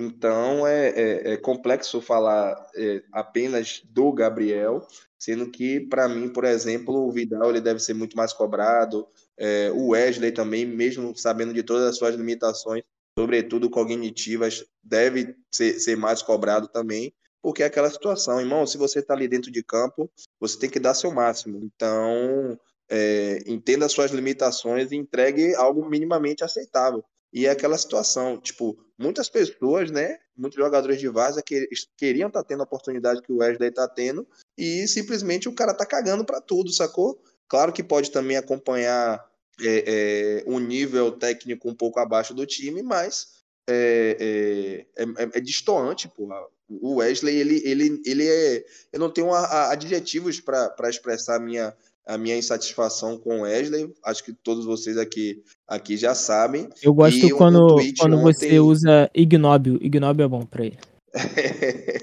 Teve um tweet ontem, né? Que não lembro se foi al- alguém do grupo que compartilhou ou se foi em outro grupo que eu vi, né? Que é, o, o- a galera do Flamengo tá começando a entender que o Wesley é tão ruim que no jogo de ontem, várias vezes ele estava livre na ponta direita e a galera preferia jogar pelo lado esquerdo. E é justamente isso, né? Você começa a limar o cara sabendo que ele não vai entregar algo e sendo que a própria transmissão, né? ah, os próprios comentaristas começam a, a- a enxergar justamente dessa forma. O Eric Faria ele falou várias vezes durante a transmissão que o São Paulo estava putíssimo com as decisões tomadas pelo Wesley durante a partida. E aí cabe também, claro, a diretoria agora correr atrás de um, de um lateral direito nessa janela é, é, do meio do ano, né? Não só o volante que nós precisamos e, e- e um ponta, mas também um lateral, porque não dá para não dá para saber quando é que o Mateuzinho vai voltar e o Varela também ele oscila de maneira brutal e o Wesley ele deve, ele deve voltar para o sub-15, né, para aprender noções básicas, porque nitidamente ele é um cara que não jogaria a, a, a Série B do brasileiro. Eu acho que ele é jogador nível Série C. Não sei como o Barcelona conseguiu enxergar alguma coisa nesse moleque, porque ele é ruim. É, ele é muito ruim. Então, é, fica difícil você ter um elenco é, que, para mim, ainda é o melhor elenco do, do, do Brasil. E eu acho que isso ficou muito nítido ontem também, né? Quando o Fluminense todo esfacelado, né? É, o banco dos caras tinham atletas que nem disputaram nenhuma, nenhuma competição, não, não, tinham nem disputado nenhum tipo de competição ainda pelo profissional. E a gente tinha peças né, de, de reposição, peças dessas que, que, que já viveram seus momentos de auge em tempos de outrora, mas eram jogadores, são jogadores né, bastante calejados, jogadores que podem se entregar coisas boas, e a gente tem esse repertório para poder é, é, apresentar algo melhor. Acho que o primeiro tempo foi muito bom em, diversos aspectos. Quem esperava um Fluminense extremamente dominante é, viu um Fluminense acuado, viu um Fluminense em determinados momentos segurando a bola justamente para diminuir o ímpeto e, e, a, e a pressão do Flamengo. E fica aquela sensação de que poderíamos ter saído com um resultado positivo, né? E eu acho que muito disso também vale da própria motivação dos atletas. E me, me, lembra um pouco do jogo que tivemos ano passado com o Palmeiras, que foi o 0 a 0 que ainda era o Paulo Souza, e talvez tenha sido a melhor apresentação do Paulo Souza é, pelo Flamengo, que tem essa questão da própria rivalidade também, né? Tem certos determinados jogos, tem determinados jogos que eles são para além do próprio campeonato. E esse Fla-Flu de ontem, ele teve essa característica, né? Vem esse sentimento de revanchismo por conta do, do revés do Campeonato Carioca e também dos últimos resultados, né? Se a gente pegar os 10 últimos jogos, realmente a, as coisas estão um pouco adversas para o nosso lado, e claro que isso é um, um motivacional a mais, mas não tirando o mérito também da estratégia que foi estabelecida no primeiro tempo, que funcionou muito bem, mas que no segundo tempo eu acho que faltou esse repertório para o próprio Sampaoli em tentar entender a maneira como o Fluminense se fechou e é, propor algo diferente para o time, né? O time começou a lançar bola na, bolas na área sem ter pelo menos alguém de, de estatura, né, podemos dizer assim, que, que pudesse é, botar a bola para o gol, ou até mesmo a, a própria jogada de infiltração, né? É, os atletas ficavam posicionados ali entre os zagueiros, só que o Flamengo girava a bola de uma maneira muito lenta, muito devagar, e não fazia com que essas infiltrações elas é, apresentassem nenhum tipo de perigo para o adversário. Então, acho que é a sensação justamente de, de felicidade, por uma parte, por, por apresentar um primeiro tempo que dá esperanças para o torcedor. Espero que a, a, os próximos jogos eles sejam nessa mesma intensidade e de frustração e tristeza, sabendo que o resultado ele poderia ser muito, muito mais favorável do que aquilo que foi. É, cara, para a gente seguir aqui a pauta, eu queria, queria um corte, o Juan. Por favor, me dê um corte, porque as pessoas falaram pra gente tomar cuidado, né? Porque você é o cara que às vezes. É, assim, não, não como a Vanessa, né? Chamando as pessoas de saco e balde de merda, mas que às vezes corre o risco ali de pagar pensões é, por ofender alguns jogadores. Eu acho que o cara perfeito agora pra gente falar sobre isso é o suposto goleiro, goleiro Santos, que com um a mais ele conseguiu quase dar um gol pro Fluminense na única bola que ele foi exigido, né? Como é que você vê essa, essa posição de goleiro? Você acha que o Matheus Cunha já tem que assumir? Como, o que, que você acha aí? Cara, é complicado isso, né? Porque, vou te falar, ele, ele até ele não tinha sido absurdamente exigido ontem, mas ele fazia um jogo relativamente seguro, perto daquilo que ele vinha fazendo nos últimos que ele vem apresentando. É, ele até não estava fazendo um jogo minimamente seguro, saindo bem do gol, né? Enfim, participando do jogo naquilo que dava. Cara, e ele chega no último lance e ele tem uma pane mental, né? É, eu, eu, eu fui injusto com ele, talvez, em algum momento, não sei, mas eu sempre bati muito nessa tecla, né? Desde que ele chegou, que eu sempre achei ele um goleiro mediano, numa posição é, que eu acho que o futebol brasileiro é a posição que o futebol brasileiro é mais bem servido, né? Que é no gol. Então, uma média mais alta, eu acho que ele é um goleiro nota 7, no máximo. Entendeu? Uma boa média, mas é isso. Se o Flamengo precisar de uma atuação espetacular dele, ele vai deixar a gente na mão. Né? Isso é evidente. Então, assim, só que nesse momento, essa temporada em especial, nitidamente tem um, tem um componente emocional aí, né? É, a, a, irregularidade dele não é só uma questão técnica, isso é um fato. Ele chega num, se eu não estiver enganado, no Flamengo e Vasco no estadual, né? É, eu acho que é o primeiro jogo da semifinal que o Flamengo ganha, né? Ele quase toma um gol no meio campo, pô. assim, num, num jogo completamente, porra, um lance estúpido. Ele tá perdido no jogo, sabe? O gol que ele toma contra o Atlético Paranaense, né? O primeiro, Né? O segundo, o cara deu uma joelhada na cabeça dele, né? Que ele. Eu, eu ainda fiquei pensativo, né? Que eu pensei assim, pô, de repente tomando uma joelhada, ele se reequilibra, né? Mas não foi o caso também, que já voltou cada, fazendo cada merda. porrada na cabeça a gente fica esperando que ele dê uma resetada, né? E, e Exatamente, mas já voltou fazendo merda, então não adiantou bosta nenhuma. Mas de qualquer forma, cara, o primeiro gol que ele toma, né, o gol do Vitor Roque, inacreditável, cara, inacreditável. Aquilo ali não é questão técnica, pô. Ele, ele foi sair do gol para buscar um- uma jogada, não, não, não tinha razão de ser aquilo que ele fez, sabe? Então, assim, é, a sensação é essa, que a gente precisa. O gol contra o Internacional, né? O segundo gol do Inter, porra, ele tá completamente perdido, adiantado pra cacete, com, com o lance se desenrolando dentro da área, né? O último lance do jogo. É, o jogo contra o Bahia, o gol que ele toma, né? Que, o, que ele toma com cinco minutos em campo, que ele entra no intervalo, é, é uma bola defensável, pô. O cara chuta em cima dele. Né? No primeiro lance, antes, um pouquinho antes do gol, é, tem um chute em cima dele, que é uma bola relativamente fácil, e ele quase se complica. E logo depois vem o escanteio. A falha maior é do Ayrton Lucas, que deixa o cara, né? Marca mal pra caramba, deixa o cara em- é, completamente livre para finalizar. Mas o cara dá uma porrada em cima dele, pô. E ele toma o gol. E a sensação é essa, de que assim, é, isso, isso na verdade é angustiante, né? Passa por ele, passa por uma má fase né, dos defensores também, do Davi Luiz, enfim, o Wesley jogando, mas é angustiante é, que a sensação que dá é de que a gente tem que escalar a montanha para fazer um gol, o adversário tropeça e faz. E assim, isso é, é angustiante, porque a gente tem que jogar muito absurdamente para fazer o resultado, e qualquer lance fortuito do adversário vai sair um gol. Né? Então, assim, isso é foda, né? Porque é difícil. É, é, eu tava falando do lance das coletivas, né? De, de ver.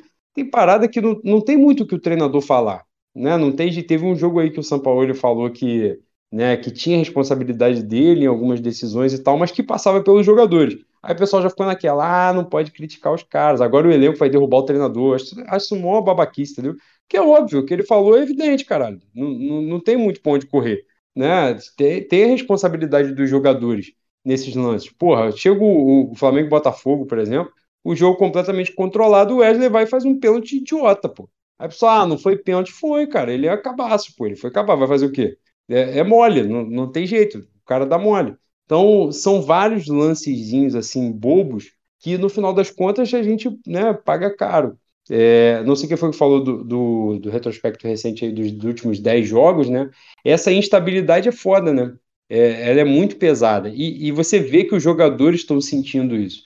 É, eu acho que o grande componente, né? É, na verdade, aquilo que a gente pode extrair de melhor do resultado de ontem, do desempenho de ontem, é essa possibilidade de virar a chave. Né? No ano passado foi assim, né? A virada de chave da temporada vem no, nas oitavas de final da Copa do Brasil contra o Atlético Mineiro.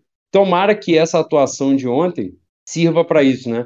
Que a gente possa fazer um bom jogo contra o Corinthians, né? É, na outra semana tem joga fora de casa no Chile, né? Pela Libertadores. Pega, agora são dois jogos no Maracanã, né? Pelo, pelo Campeonato Brasileiro, Corinthians nesse final de semana e Cruzeiro no outro. Cruzeiro vem numa boa fase, né? Então, assim, mas tem uma possibilidade de engatar bons resultados, bom desempenho, para poder é, resgatar essa confiança de alguns jogadores que nitidamente estão muito mal. O Santos, eu acho que é o caso mais escancarado disso, assim. Você vê é, até quem critica o goleiro, que no caso sou eu, né? Critico muito desde quando ele chegou, mas ele foi importante na última temporada, não tem como negar isso. Mas você vê que saiu da questão técnica, não está mais no, num erro técnico, numa falha né, individual, um lance ali fortuito. Não é isso. Ele está completamente despreparado emocionalmente, pô, completamente.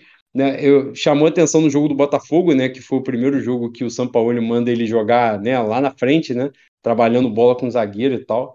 Cara, tem um lance que ele vai carregando, a, a postura corporal dele já é de quem vai fazer merda. Ele vai carregando a bola assim bem perto do pé, sabe? Que eu, como assim, eu não sei o que eu vou fazer. Se alguém ameaçar me dar, é, se alguém ameaçar me dar o bote, eu vou fazer a merda. Não deu outra. Alguém no Botafogo ameaça, ele dá um chute ridículo e aí a bola sobe até no, eu acho que é no Tiquinho. O próprio Tiquinho Soares tenta chutar do meio-campo e ele chuta para fora. Cara, é um lance assim, estúpido. Era nítido que ele ia fazer essa merda. Ele completamente sem confiança para fazer aquilo ali. Entendeu? A ideia do São Paulo, pô, já, já ficou claro que faz sentido pro, pro estilo de jogo dele, para aquilo que ele né, pretende pro Flamengo, que o goleiro possa sair um pouco mais do gol e tal. E eu não acho nada absurdo, não. Só que você vê, cara, na postura corporal dele que ele não tem confiança nenhuma no que ele tá fazendo. O Santos, no caso, né? E ontem, contra o Fluminense, ele fez também essa parada de ir carregando a bola assim, bem pertinho do pé. E aí ele chutou mal de novo, repôs mal a bola quando alguém ameaçou dar o bote, ele foi e se desesperou. Então, assim, isso também tem que ser né, mais, mais bem trabalhado. Aí, para passar a palavra, você falou do Matheus Cunha. Cara, o Matheus Cunha, eu acho que ele sempre agregou quando ele foi requisitado, né? Vamos dizer assim. Ele nunca falhou, né? Não teve uma má atuação e tal. Mas às vezes também eu vejo as pessoas falando dele é, como se ele tivesse sido uma sumidade e ele também não foi. Então, assim, ele, ele foi bem porque o, é, eu até escrevi sobre isso no Twitter, né? O Santos teve muita sorte de o referencial dele ser o Neneca, né? Então, assim, pô, quando ele chegou, ele, o simples fato dele não fazer muita merda já agregou muito para ele, né?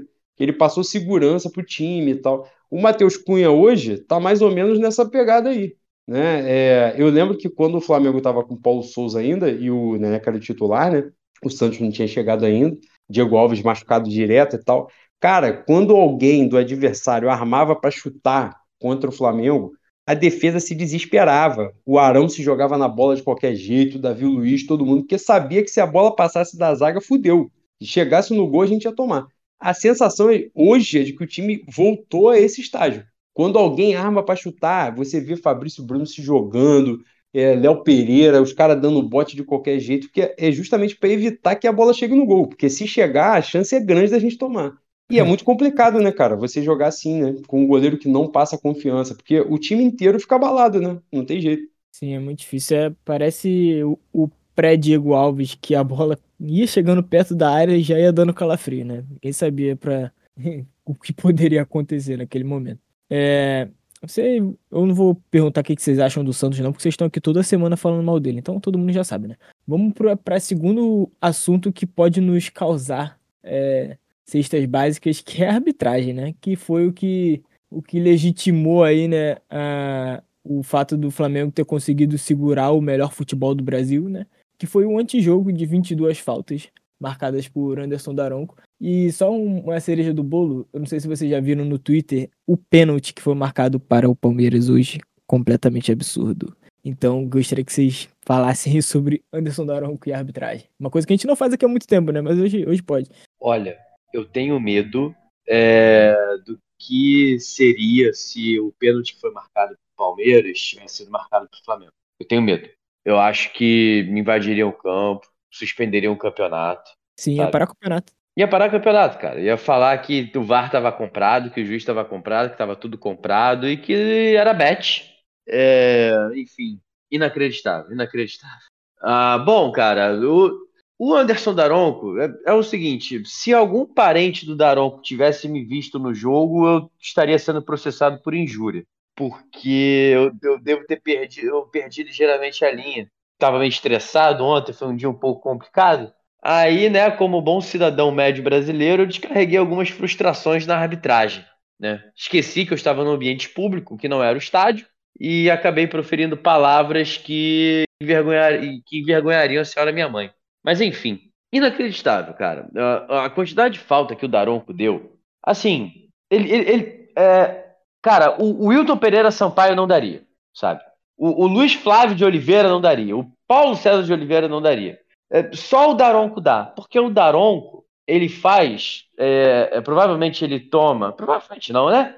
Ele faz esses ciclos de substâncias ilícitas. Olha as acusações. Cuidado com as acusações. Não aguenta correr, cara.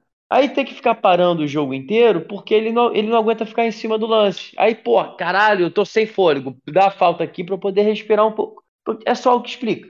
Nada explica a quantidade de faltas que ele deu quando o Flamengo pressionava alto e conseguia roubar a bola no ataque. Ele inventava faltas ridículas a favor do Fluminense. Ele dava, entre aspas, vantagens a nosso favor que mais prejudicavam a gente, porque eram lances que a gente não tinha vantagem ele deixava rolar, e aí a gente perdia a bola e aí ele não voltava para marcar a falta no lance anterior. É, enfim, e ele não ia expulsar o Felipe Melo. Ele não ia expulsar o Felipe Melo. Deixa eu deixar claro logo, é, desde já, que eu acho que ele errou ao não expulsar o Gabigol por ter pisado no ganso. E eu acho que o VAR também errou ao não ter chamado o Daronco para ver o lance no vídeo. É, mas o Daronco também não ia expulsar o Felipe Melo. Era um lance óbvio de último homem, em que o Felipe Melo não tenta disputar a bola, ele vai para matar a jogada, porque o Gabriel ia sair na cara do Fábio, o que nos últimos momentos também não é lá uma grande vantagem para nós, né? Dada a fase do, do Gabriel ex-gol, mas ele sairia na cara do goleiro e ele não ia expulsar. E isso me lembra 2019, eu não sei se vocês se recordam, de um pênalti que é cometido em cima do Gabriel, um carrinho por trás, dentro da área, em que a bola passou longe do marcador. O VAR chama o Daronco para ver o lance e o Daronco ainda assim não deu pênalti. Uh, enfim, cara, enfim. E, e, eu ainda tenho que ver, filha da puta, ainda tenho que ver o Diniz chorando na coletiva, sabe? Essa foi. Tem que ver programa de esporte dedicando uma hora da programação para falar de arbitragem do Fla-Flu então, cara, assim, esse é um, do, é, é, um dos fatores também que, na minha opinião, desencoraja a pessoa a, a assistir, sabe? Programa de esporte. Porque você quer ver falar do jogo. Só que você não vê o jogo, sabe? Você não vê as impressões do jogo. Você só vê opiniões vazias de arbitragem que, no final das contas, não acrescentou em nada, sabe? É uma espetacularização da arbitragem em prol da polêmica e da para ver se chama audiência, que não acrescenta em nada para a experiência de ninguém, só serve para irritar. Eu, eu, honestamente não vejo motivo. Mandou aí para de TCC, hein? o, o Daronco ele também é responsável pelo, pelo não título do injustiçado Paulo Souza porque ele também não expulsa o Natan naquele lance que ele mete a bola, ah, ele mete a mão na bola, né? No meio do campo, num contra-ataque, que ele era o último homem e o Henrique ia sair em disparada para fazer o gol. Acho que nem, nem deu falta nisso, né? Então, tipo, o Daronco, o Daronco é o Daronco, né? É isso aí. É, eu endosso muito do que, do que o Trad falou. E voltando mais especificamente para os casos das faltas, eu acho que, por mais que seja aquela coisa ah, antijogo, para o jogo, é, é, é do deixa o futebol mais feio, etc. Eu acho que é um recurso que a pessoa tem, né? Então, lembro de um momento aqui que foi a final, acho que da, da Supercopa da Espanha, entre Real Madrid e Atlético de Madrid, e o Morata ia sair de cara com, com o Courtois e o Valverde simplesmente mete um carrinho absurdo por trás e toma o vermelho, né? Então o cara assume a responsabilidade e assumiu de maneira, é, é, diríamos que inteligente, né? Porque ao final de tudo o Real Madrid foi campeão.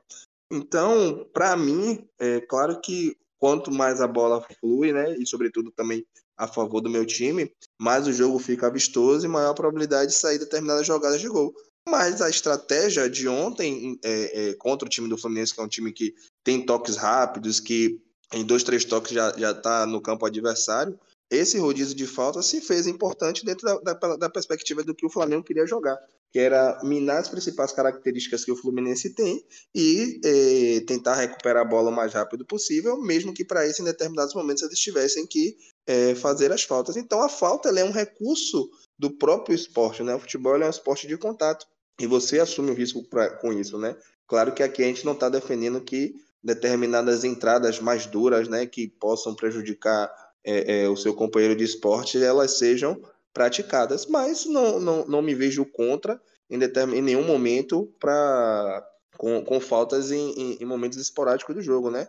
E eu levo muito isso também quando eu brincava de bola, né? Que hoje meus joelhos eles já não permitem, eu jogava de volante e era se minha mãe tivesse do outro lado eu descia a madeira nela, porque ali é, é, é, é um baba, é, é, é, a resenha, você quer ganhar e tal, e, e mesmo que para isso você em determinado momento tenha que parar a jogada adversária. Então, para mim, é, é, mais choro né, do, dos caras mesmo. É, o próprio Diniz, é, o Vene, ele trouxe uma estatística naquele jogo é, Flamengo e São Paulo. São Paulo fez inúmeras faltas também e ele não foi para a mídia nenhuma falar. Então, ele quer, o ele quer um, um, um, um jogo onde o time dele se sinta super à vontade e para sair com um resultado positivo. Sendo que quando a, a, a situação é diferente, ele não fala nada. Então, para mim, a falta é algo do jogo e, e, e em determinados momentos oportunos, os atletas eles devem sim fazer faltas nos seus adversários. Cara, para ilustrar é,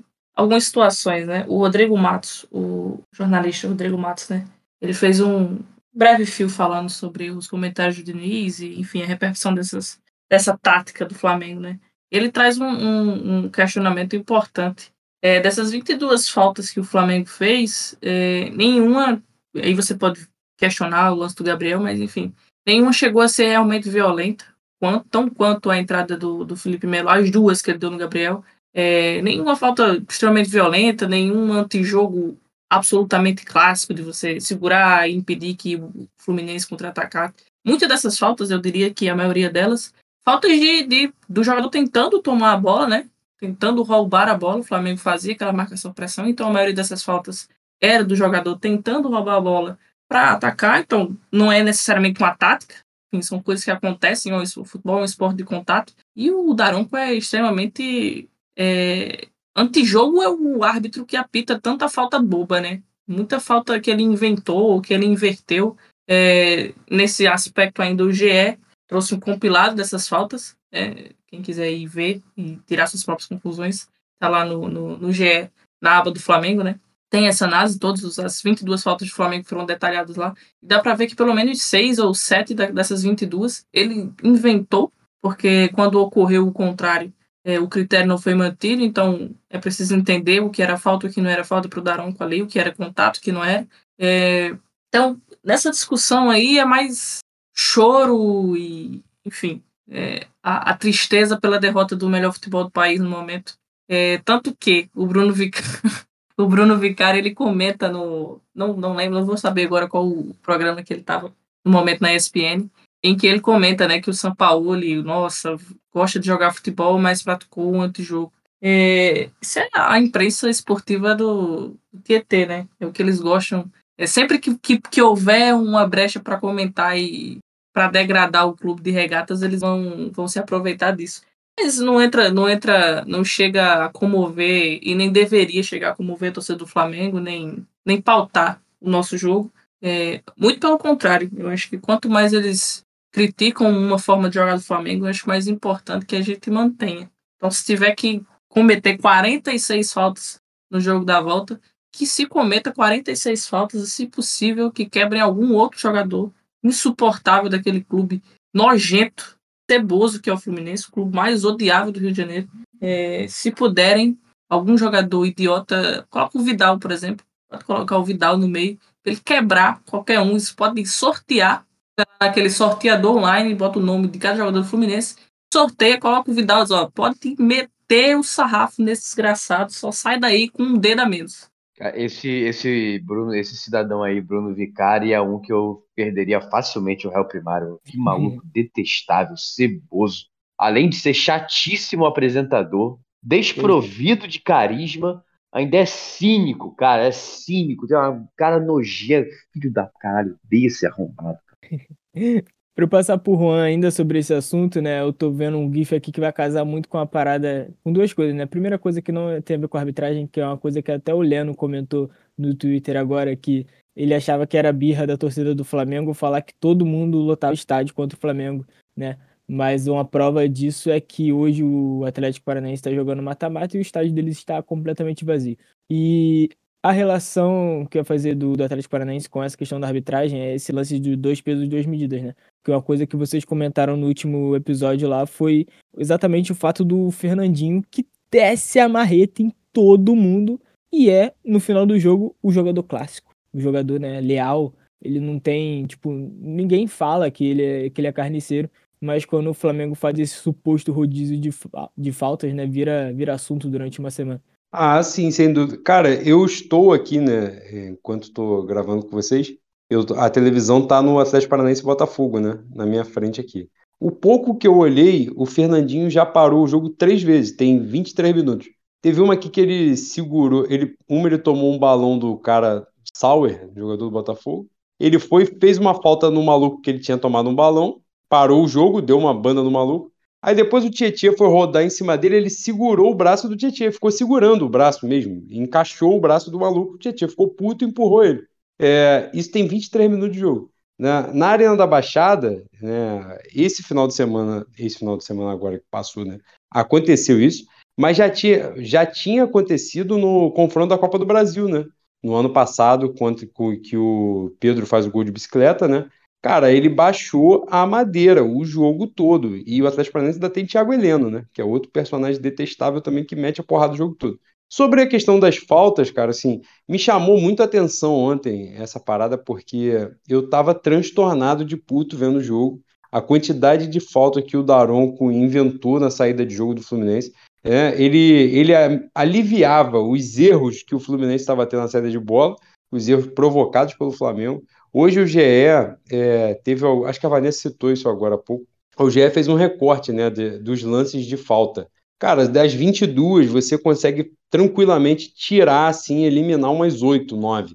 Né, que ele inventou. Tem, um, tem uma falta do Cano que o Cano se joga em cima do Cebolinha, ou se é do Léo Pereira, não sei o quê, e ele dá a falta no Cano. É igual e... o pênalti do, do Palmeiras hoje, foi o mesmo lance. É, é, pô, o pênalti foi ridículo, o pênalti foi inacreditável. Mas, cara, e essa questão chama muita atenção, assim, porque falaram de antijogo, um número de faltas, né, de, de 22 faltas, é um número completamente aceitável. É um número comum, até, vamos dizer assim, né? O Fluminense, por exemplo, fez esse número de falta contra o River Plate, fez contra o Volta Redonda, né? Então, assim, é uma situação esdrúxula que, que tentaram pautar. É, é, é aquilo, né? A gente também tem que ter muito cuidado, porque é uma narrativa sendo construída para o segundo jogo. É, é, futebol tem muito disso, né? Não é aquilo que passou, é o foco naquilo que virá. Então, assim, tem uma narrativa sendo construída para pressionar a arbitragem mesmo, para o jogo seguinte, né? Houve uma surpresa geral, a gente falou isso aqui no início né, do, do programa. A expectativa era de que, pô, se as coisas se confirmassem, né, a fase do Fluminense e a fase do Flamengo, o Fluminense pô, ainda veio da final do estadual, né, que eles revertem uma, uma desvantagem de dois gols. É, a, a, sensação era de que assim, o Fluminense ia atropelar o Flamengo, então todo mundo ficou esperando uma goleada do Fluminense para chincalhar o Flamengo no dia seguinte. Quando chegou na hora e, e aquilo ali aconteceu, todo mundo foi pego de surpresa. O Fluminense foi pego de surpresa. Né? Os caras foram completamente anulados. O Fluminense não teve saída de jogo nenhuma, nenhuma, nenhuma. Então isso chamou atenção. E nitidamente nos programas esportivos, eu não tive a oportunidade de ver, não tive o desprazer de ver os programas esportivos hoje, porque eu sei que a pauta seria essa, né? Não, não se falaria sobre, sobre jogo jogado. Tô falando neste momento, o Fernandinho acabou de dar uma porrada sem bola no maluco e tomou um amarelo. 26 minutos. 26 minutos e 30 segundos. É absurdo, é absurdo. Mas voltando. É... E essa narrativa já está sendo construída para o segundo jogo. Isso é evidente. Né? O, o Diniz, ele consegue falar na coletiva, eu não vi a coletiva toda, a dele eu só vi recorte, porque também o Fluminense que se foda, né? não me interessa, não me importa. Mas ele fala que o, o Fluminense foi campeão carioca apesar da arbitragem, entendeu? Ele conseguiu, sei lá de onde ele tirou essa porra, ele conseguiu falar um absurdo desse. O Fluminense que simplesmente, pô, massacrou a arbitragem, no caso, né?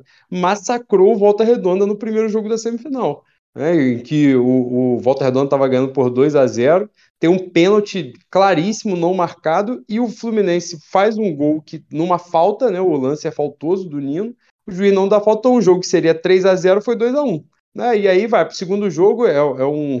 Eu sou daquele. Eu evito de falar determinadas coisas, mas é um bagulho muito estranho, né? O Volta Redonda ter tomado sete gols naquele jogo, enfim, né? Coisas que acontecem, mas isso aí é coisa para outra pauta. E aí, cara, sobre o lance de ontem, importante também bater na, na tecla de que eu achei que o Léo Pereira deu muito mole, muito mole na entrevista que ele deu né, no, no pós-jogo, porque alimentou essa narrativa do, do, do antijogo, vamos dizer assim. Mas Alguém tem que proibir os caras de dar coletiva, tem isso também, né? Proibir. Porra, é um absurdo. É, os caras falam muita merda. Porra, entendeu? É um negócio que não pode parecer razoável na cabeça de um estúpido desse que ele vai falar essa parada e vai passar normalmente, pô. Isso é, é um absurdo, né? Eu acho um absurdo. Ele fala isso, né? Que o São Paulo determina essa parada. Pô, vocês vão marcar lá em cima.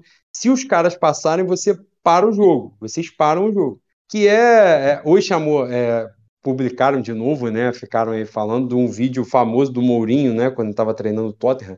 E ele faz esse diagnóstico, né? De que o, o Tottenham jogava melhor, criava mais e tal, e mesmo assim perdia o jogo. E aí ele fala que é porque o adversário sempre matava a transição do Tottenham no início. E o Tottenham nunca fazia falta para parar a transição do adversário. Né? É, hoje ficaram é, passando esse vídeo aí no, no Twitter, eu vi algumas vezes. E, e, o que o Léo Pereira basicamente fala é isso. Mas se você for ver o jogo em si, por isso que eu acho que o Léo Pereira falou merda. Porque, embora aquilo ali fosse definido e, uma estratégia lista, né? Completamente. É um recurso do futebol, mesmo, né? Se você não for violento, não for agressivo, você vai e para o jogo, beleza, não tem mistério sobre isso. Mas era nítido, foi evidente que, primeiro, para além de muitas das faltas que o Daronco marcou é, terem sido inventadas, né? Essas faltas não existiram em, em vários momentos dessa, como eu falei. Isso aí está disponível né, na internet, isso é mole de, de ver os lances de falta. É, para além disso, não tinha violência de fato, não tinha um lance, uma covardia, uma chegada acima do tom, né? Em momento algum teve isso, em momento algum. Então, eu, os caras construíram uma narrativa, isso pautou o debate, a arbitragem, né? Sendo que o que deveria pautar era exatamente que o São Paulo, ele, né, o Flamengo vindo de uma em um momento completamente irregular, né, nos últimos jogos, oscilando pra caramba, vencendo e não convencendo, tipo o jogo do Bahia. Chega contra o Fluminense, o time da moda, o melhor futebol do Brasil, do momento e tal, e o Flamengo anula o Fluminense, pô.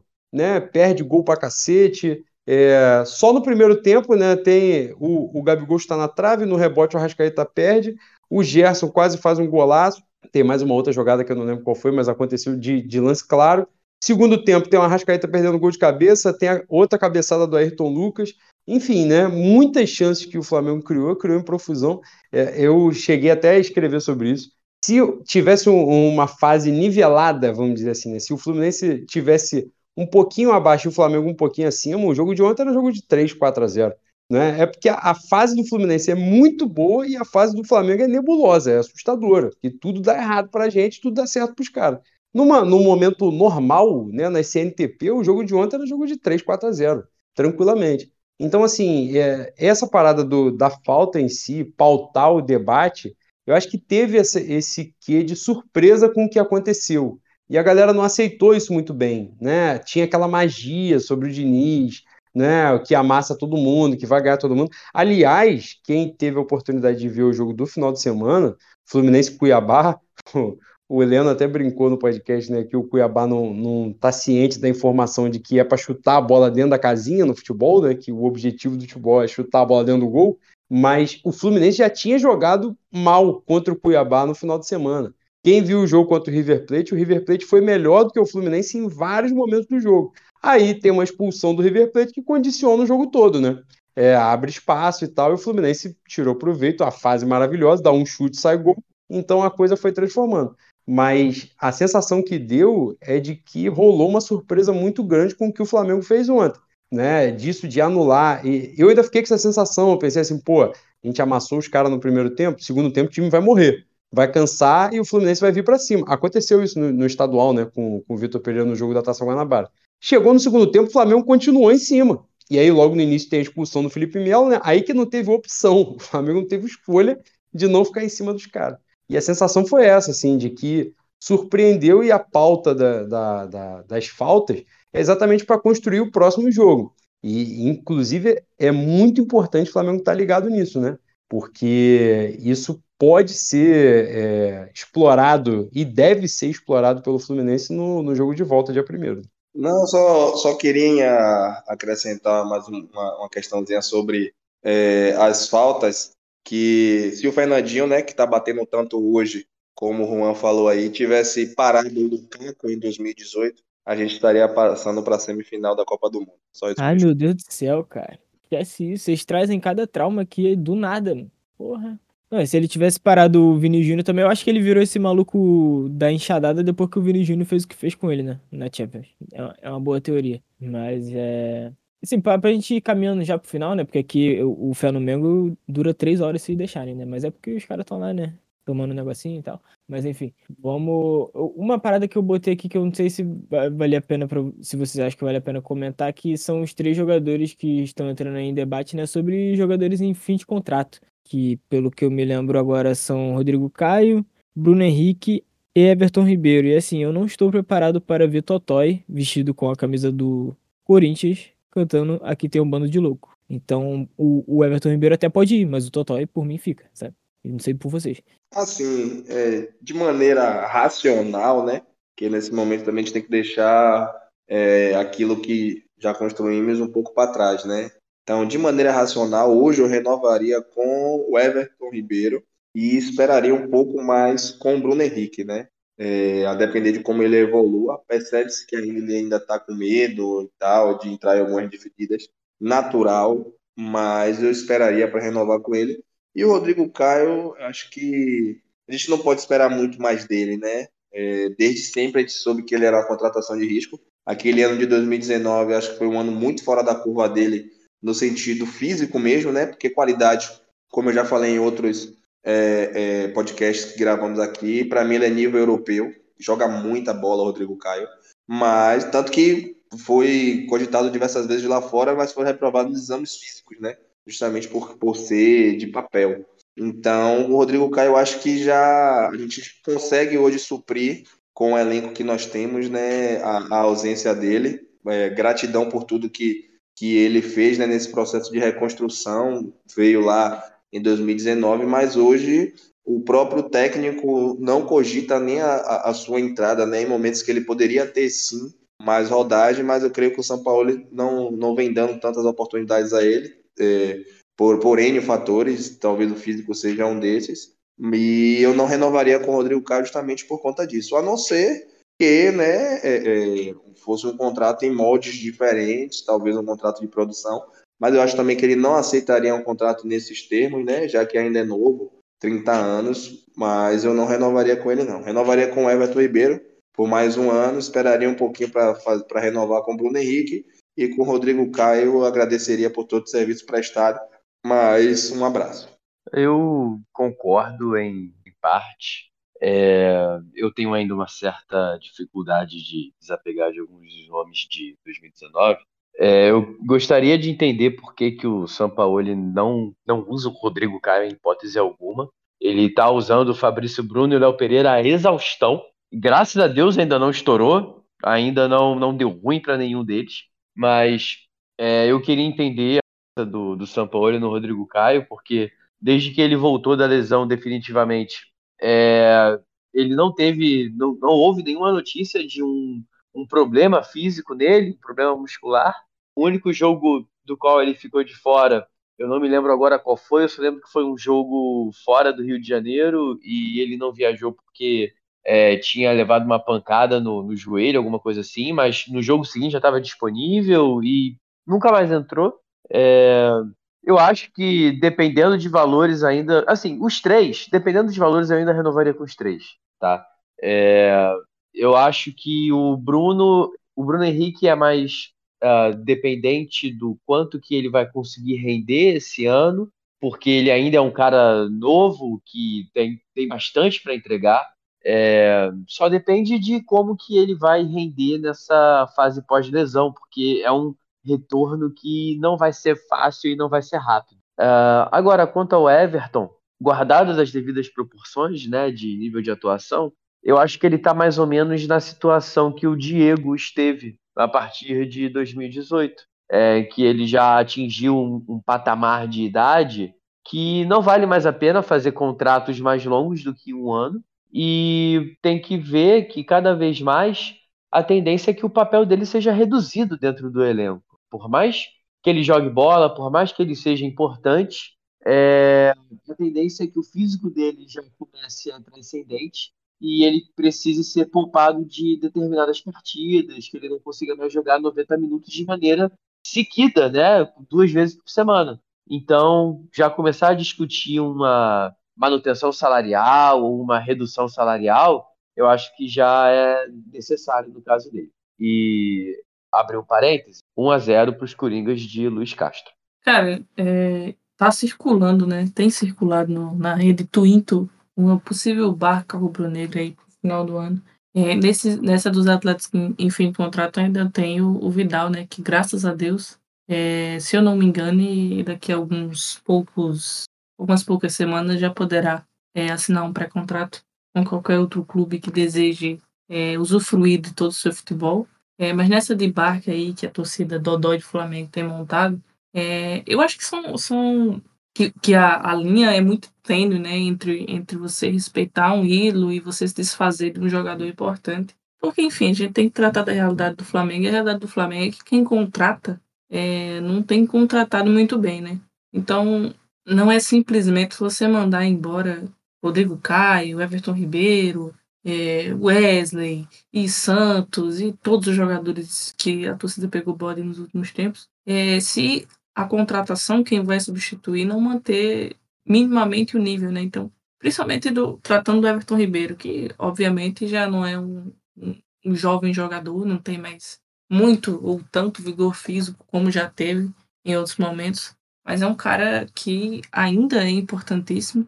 É, e depende, né? Ele pode, não precisa ser titular absoluto do time, ele pode entrar, é, pode fazer outras funções, como o Trad mesmo falou. É, adaptação, né? De como o Diego passou por essa, essa adaptação de ter menos minutos, mas ainda assim ser importante em alguns momentos. É um líder do grupo, não necessariamente o capitão, mas um líder é, um líder técnico principalmente. É, eu renovaria, com certeza renovaria com o Everton Ribeiro por mais uma temporada, é, não só porque não serei feliz se puder ver o Totói com outra camiseta, mas porque o Everton Ribeiro agrega muito ao time, é um cara com muita habilidade, com e ele é muito voluntarioso também, ele faz muitas funções ali no meu campo, é, inclusive nessa marcação ali, que o Everton Ribeiro, apesar da, da, da idade elevada, ele ele sempre deixa muito dele em campo, assim, ele tá em todos os lugares, ele participa da marcação.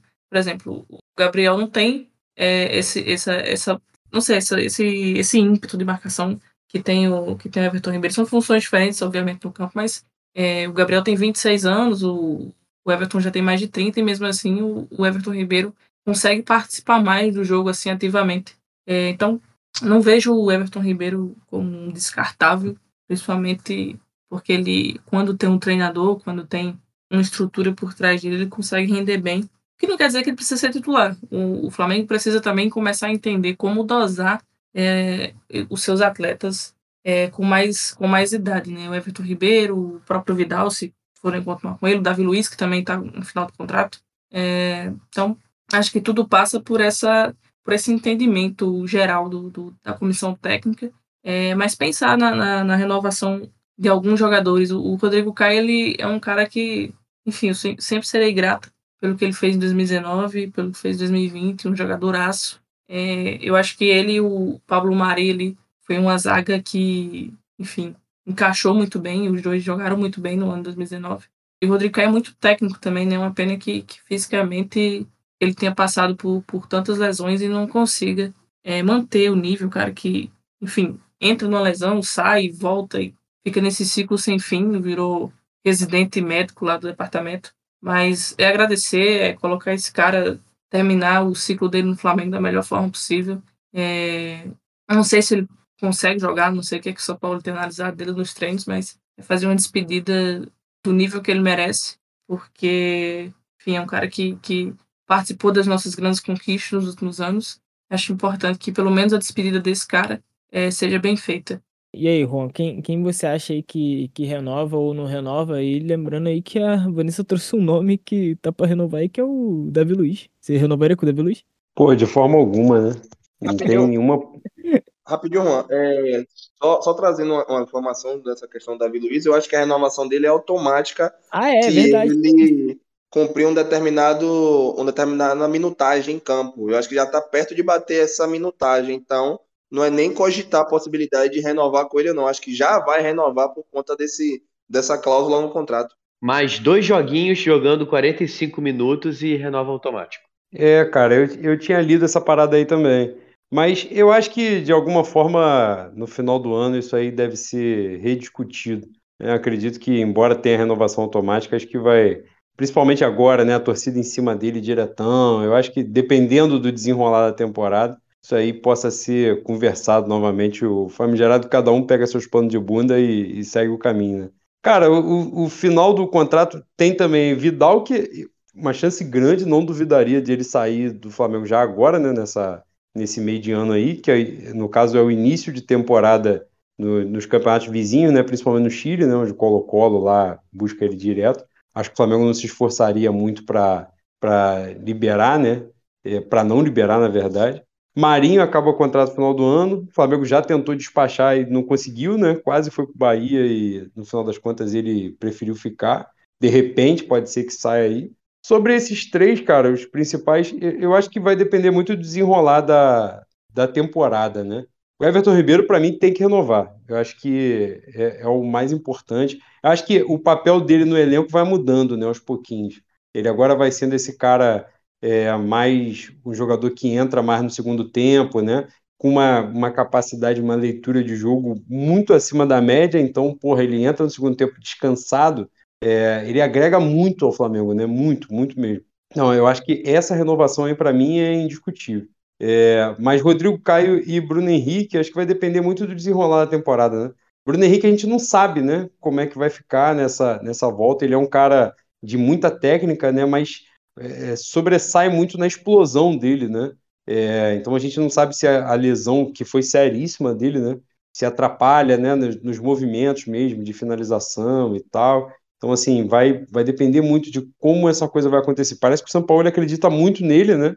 É óbvio, né? Viu o Bruno Henrique no auge, né? Pelo Flamengo, é, enfrentou esse Bruno Henrique. E o, o São Paulo nitidamente está tentando, né? Está apostando, botando o Bruno Henrique todo jogo, quanto cada vez mais minutagem, né? Enfim, tomara que dê certo, porque é um ícone nosso, né? Rodrigo Caio é aquela parada assim. Eu, eu, eu já confesso que eu já larguei essa mão eu já acreditei mais assim na, na possibilidade. Aparentemente ele não teve nova lesão, né? É, recentemente aí. Teve, teve uma que foi trauma, né? De, de, de, treino mesmo, né? Que alguém provavelmente bateu nele e tal, mas ele já estava recuperado no jogo seguinte.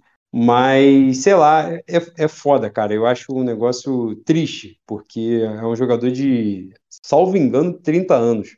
Acho que o Caio tem 30 anos. Então, assim, porra, um nível técnico absurdo e você vê um cara desse sem engatar uma sequência, né? É, é triste, no final das contas é triste. Mas é um salário altíssimo, né? A gente não sabe, né, dessa disponibilidade dele e tal. Acho que se fosse aquela questão assim, fosse para perder um, se a gente pudesse perder o Pablo, por exemplo, para ficar com o Rodrigo Caio, tá bom. Para mim tava ótimo, né? Mas mas o Rodrigo Caio, eu acho que essa renovação só no molde mesmo de produtividade e tal.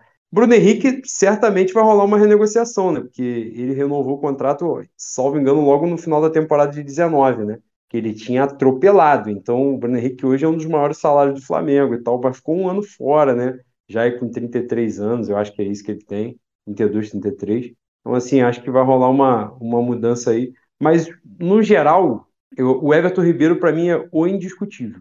Acho que o resto dá para debater, dependendo do que rolar ao longo da temporada mas o Everton Ribeiro tem que ser uma prioridade. Para mim, assim, é um jogador muito diferenciado e que vai ser difícil de a gente encontrar uma reposição, de encontrar alguém que possa, né? Isso, estou falando só do, do, da técnica, né? Fora a identificação com o clube, né? A gente fala aí do Totói, de, de, enfim, né? Um jogador que ganhou tudo, né? É difícil, cara. É, é isso daí é, é raro, né? Essa identificação de jogador e clube, isso não é comum. Né? Então, o cara que ainda agregue valor para a gente, pode ser que aconteça isso com, com o Bruno Henrique, por exemplo, nessa né? renovação ano a ano, né? já em outro molde e tal. Mas o indiscutível para mim é o Everton Ribeiro, com certeza. Eu, eu vou ficar muito triste se ele for pro Corinthians. Eu aceito mais que ele vá pro Cruzeiro, porque já tem essa identificação também, do que pro Corinthians, cara, porque vai ser bem triste. Sobre o Bruno Henrique, a lesão dele lembra um pouco também a do Ibra, né? Assim, quando ele tava no United, que depois daquilo ali ele foi só tirar férias, né? Então acho que o do, do Bruno Henrique envolve explosão, a jogada dele é essa. Eu acho que vai ser bem complicado realmente. É, e Rodrigo Caio é isso, né? Eu acho que é muito sobre esperar para ver o que, que vai acontecer realmente, porque até agora não voltou a jogar, mas é aquilo quando o Rodrigo Caio joga 90 minutos, é um deleite, sabe? Ele joga muita bola, ainda mais comparando os zagueiros que a gente tem, que beleza, o Léo Pereira está numa boa fase, mas antigamente, quando o Rodrigo Caio conseguia jogar dois jogos e ficava a comparação entre, entre Léo Pereira, Pablo e Rodrigo Caio, era um bagulho surreal a diferença que ele fazia. Bem, batemos a meta aqui de, de duas horas, né? Padrão Fenomengo, então vamos caminhando para as nossas considerações finais. Se a gente deixou de falar algum assunto que vocês acham pertinente, coloque aí na, na, no destaque final de vocês, que a gente pode debater também. É, Juan, a gente tem uma tradição aqui que você não vai fugir dela, que é encerrar com um palpite para o próximo jogo, que no caso é Flamengo e Corinthians pelo Campeonato Brasileiro. Uma saudação. Pode ser tanto um salve quanto uma ofensa, um vai tomar no cu, popularizado assim por Gabriel Trade. E uma dica cultural que não. que de preferência não envolva futebol. Uma dica assim, um filme, um passeio é, cultural, alguma parada assim. Então eu vou deixar você pensando aí nessas três demandas. Vou começar pelo Gabriel Trade, para ele se despedir da nossa rapaziada. Esse, esse veto à, à dica cultural relacionada ao futebol é porque Ah, não. eu fiquei uns cinco programas seguidos recomendando Ted Lasso. E esse veto é um absurdo, porque é a melhor série de todos os tempos, mas tudo bem. É, bom, vou começar. É, meu palpite pro próximo jogo é. O jogo é contra o. Perdido no tempo e no espaço. É o Corinthians. Corinthians. né, domingo. Porra, perder pro Corinthians de Vanderlei Luxemburgo, irmão, não dá. Ah, não dá, delícia. não dá. É, é inaceitável. É, dito isso, 1x0 do sufoco, porque normalmente é assim. Ah, eu, eu não vou, cara, eu- dessa vez eu vou revolucionar um pouco, eu não vou mandar nem um salve, nem um vai tomar no cu. Na verdade, eu vou deixar a minha risada, minha mais sincera e profunda risada, porque hoje o rapaz é, que tem nome de remédio e que veio da República de Curitiba teve mandato cassado. Então, porra, isso eu acho que isso é um fato muito legal, muito divertido. Eu me diverti bastante rindo, vendo as notícias, vendo os memes, vendo a repercussão. Então, eu queria deixar a minha risada em homenagem a esse grande plateuminto que a Lava Jato nos deu de, no, que a Lava Jato nos fez o favor de desgraçar. É, e em relação à dica cultural, cara, não, olha só, eu, eu, eu, não, eu não vou falar de Ted Lasso, eu já falei de Succession, então, infelizmente, eu não tenho visto muita coisa além disso. Então, eu vou, vou deixar passar dessa vez. Eu vou deixar passar, eu não vou dizer para as pessoas verem Ted Lasso, apesar de ter falado. Não, não vejam Ted Lasso. Não vejam Ted Lasso. Ignorem o âncora, por gentileza. É isso, é, é isso. Muito obrigado, gente. Boa noite aí pra geral. Lucas, fala tu aí. Valeu, rapaziada. Satisfação estar aqui em mais um episódio. É, vamos lá. Palpite para o próximo jogo. É, vocês sabem que eu não gosto de palpitar muito, mas eu acho que vai ser um 2x1. É, acho que dá pra gente vencer o Corinthians, embalar a terceira vitória seguida no Brasileiro e construir moral também para o próximo jogo contra o Nublense, né? Então, acho que é importante a gente é, ter um resultado positivo no domingo para dar moral para o time para quarta-feira, porque é um jogo importantíssimo. Temos que vencer, né? Acho que é a única palavra que, que cabe para o momento também do Flamengo na Libertadores, apesar de estarmos no segundo lugar.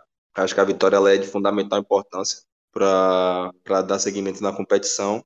Então acho que um 2 a 1 vai ser o resultado contra o Corinthians no domingo. Dica cultural, eu também tô hoje eu estou com a defasagem de dica cultural, mas eu acho que vai estrear o décimo filme aí do Velozes e Furiosos aí para quem gosta da, da série, né? Para quem ainda Uhum. aguenta ver o Toreto e sua sua gangue fazendo façanhas, né? Acho que no último eles foram para a Lua com um carro, né? Colocaram um foguete Sim. no carro e conseguiram ir para a Lua. Uma parada assim que desafia qualquer tipo de, de lei da física e de coisas assim do gênero. Acho que a Vanessa pode explicar melhor aí pra gente, né? Que acho que é da área. E no mais, é isso aí mesmo. Tamo junto e até a próxima. Gente, só, só um segundinho, deixa eu dar uma- um negocinho aí que o Lucas falou do Velozes e Furiosos 10. Eu vi hoje, aliás, recomendar fora de hora o canal do PH Santos, eu vi ele fazendo a crítica do filme, e a crítica dele me deu uma vontade absurda de ver esse filme, porque ele falou que é um excelente não filme. Aparentemente o roteiro acaba com 15 minutos, e depois disso é um grande compilado maravilhoso de cenas de ação que quebram todas as leis newtonianas e, e de Einstein da gravitação universal e da relatividade. Então eu recomendo pra galera esse filme aí, eu fiquei ansioso pra ver. A gente tá virando um choque de cultura, né? Mas beleza. E aí, Vanessa, explica pra gente aí esse lance do foguete no carro e faça suas considerações finais. Bom, primeiramente eu gostaria de entender de onde o Lucas tirou que eu sei alguma coisa sobre isso. Eu Não faço a menor ideia, não tenho porra nenhuma, nenhum conhecimento. Eu pensei que você era formado em física, velho. Porra, eu sou Poxa, formado em, eu sou formado em engenharia civil e muito eu não sei nada sobre o que eu me formei. Que dirá de física?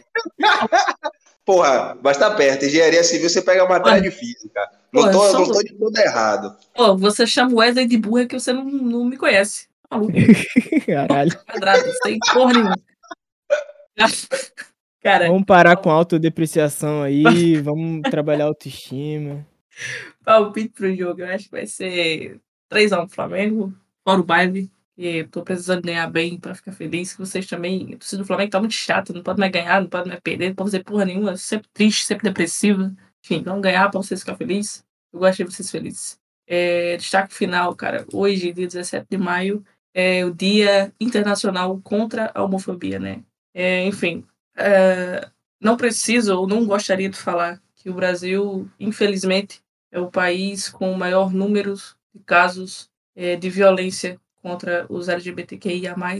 Então, fica o registro do Dia Internacional do Combate. É, a violência né, contra os LGBTs, é, principalmente no, no âmbito do esporte, de se naturalizou né? A sociedade naturalizou que as torcidas trocassem ofensas é, homofóbicas, racistas, misóginas. É, o esporte se tornou esse espaço permissivo. Então, como nós somos um podcast é, do esporte, eu gostaria de trazer aqui essa, esse informe do dia, é, que a gente evolua socialmente, que o esporte evolua, o futebol evolua. É, tem muitas torcidas né, organizadas aí tentando é, combater isso dentro das suas próprias torcidas. Acho que é um movimento válido é, antes de ficar apontando torcidas de outros clubes, é importante apontar a gente mesmo. Né? A torcida do Flamengo ano passado foi processada.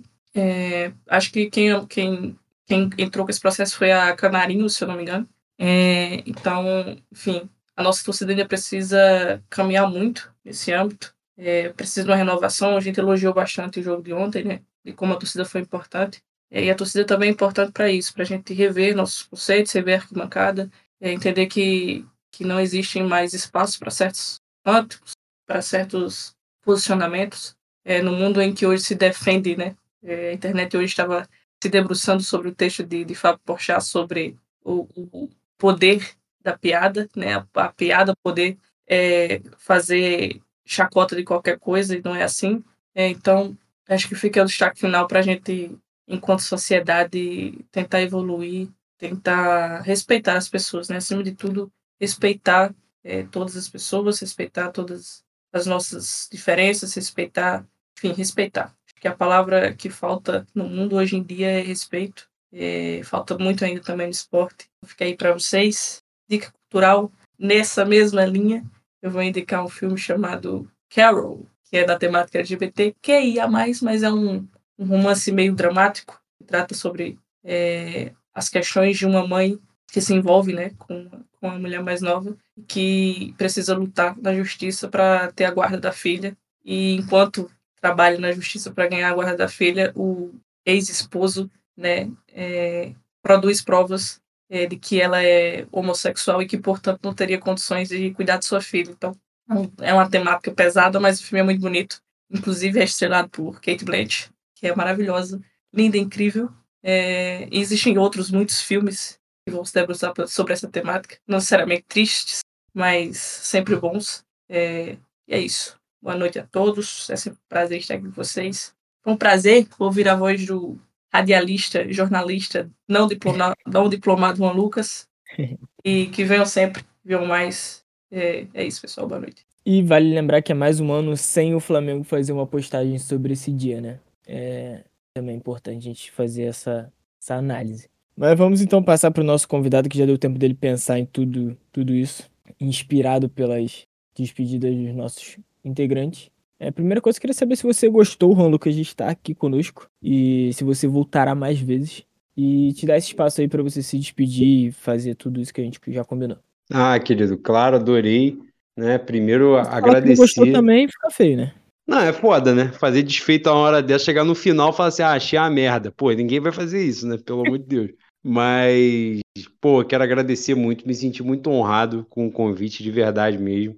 É, vocês me ensinaram a usar, que eu sou um completo burro, um Wesley da tecnologia aqui, e vocês me ensinaram a, a participar aqui, a usar o Discord para poder estar com vocês. Quero agradecer muito pelo, pelo carinho de vocês. A Vanessa, querida, né? Vacila muito, mas é maneira, mas eu amo, eu vou fazer o quê? Não tem jeito, a gente não escolhe, né? As pessoas que a gente ama, faz parte uhum. do show. Mas agradecer ao Heitor, ao Gabriel, ao Lucas pelo carinho de vocês, pela, pela receptividade comigo. Fazer o jabá, obviamente, antes Mais de eu responder vez. aqui. Né? Mais uma vez, para quem não conhece, sou, eu participo do podcast Fé no Meu, com o meu camarada Leandro Lopes. Então, estamos disponíveis aí nos mais variados tocadores de podcast. Twitter, arroba Mengo, underline fé. Instagram, arroba pod, underline fé no Mengo. Então, quem puder prestigiar lá, uma honra pra gente sempre. E, cara, então, vamos por parte, né? A primeira foi palpite. Palpite 3 a 0 Flamengo. E, e eu vou dizer 3 a 0 Flamengo porque estarei no Maracanã e estarei na companhia dos meus amuletos, Maria Luísa e Clara. E normalmente o Flamengo paula firme na presença delas. Uhum. Então, 3 a 0 Flamengo, uma vitória tranquila, serena. É, eu estou torcendo muito para o Corinthians ganhar o Atlético Mineiro hoje, para não ter essa possibilidade de ser a primeira vitória do Luxemburgo pelo Corinthians, né? Mas a gente vai paular com tranquilidade no domingo. É, é isso aí, é a hora de engatar, é a hora da gente virar essa chave. Tudo de, de merda que era para acontecer já aconteceu na temporada. Agora é hora de a gente buscar esses canecos aí e a gente vai conseguir, com certeza. Sobre o salve, salve para a rapaziada que nos ouviu, mas o, a ofensa, né, que é importante, que eu tô aqui para isso, né? Sou pago para isso. É um vai tomar no cu Landim, que eu não vou perder a oportunidade, e vai tomar no cu Marcos Braz, né? Sempre que a gente tiver oportunidade, a gente tem que aproveitar. E o vai tomar no cu Roberto Dodien, né? Que é o conselheiro oculto. Tá né, inventando né, que... pessoa agora pra xingar, porra, vai tomar no cu. Ai, que parada, tá? Que parada. Vocês, eu me senti confortável para falar aqui. Falei no último podcast, vou falar aqui. Curioso, né? A gente passou por um, um genocídio no Brasil, né? E vão pegar o fio numa caderneta de vacinação falsificada, né?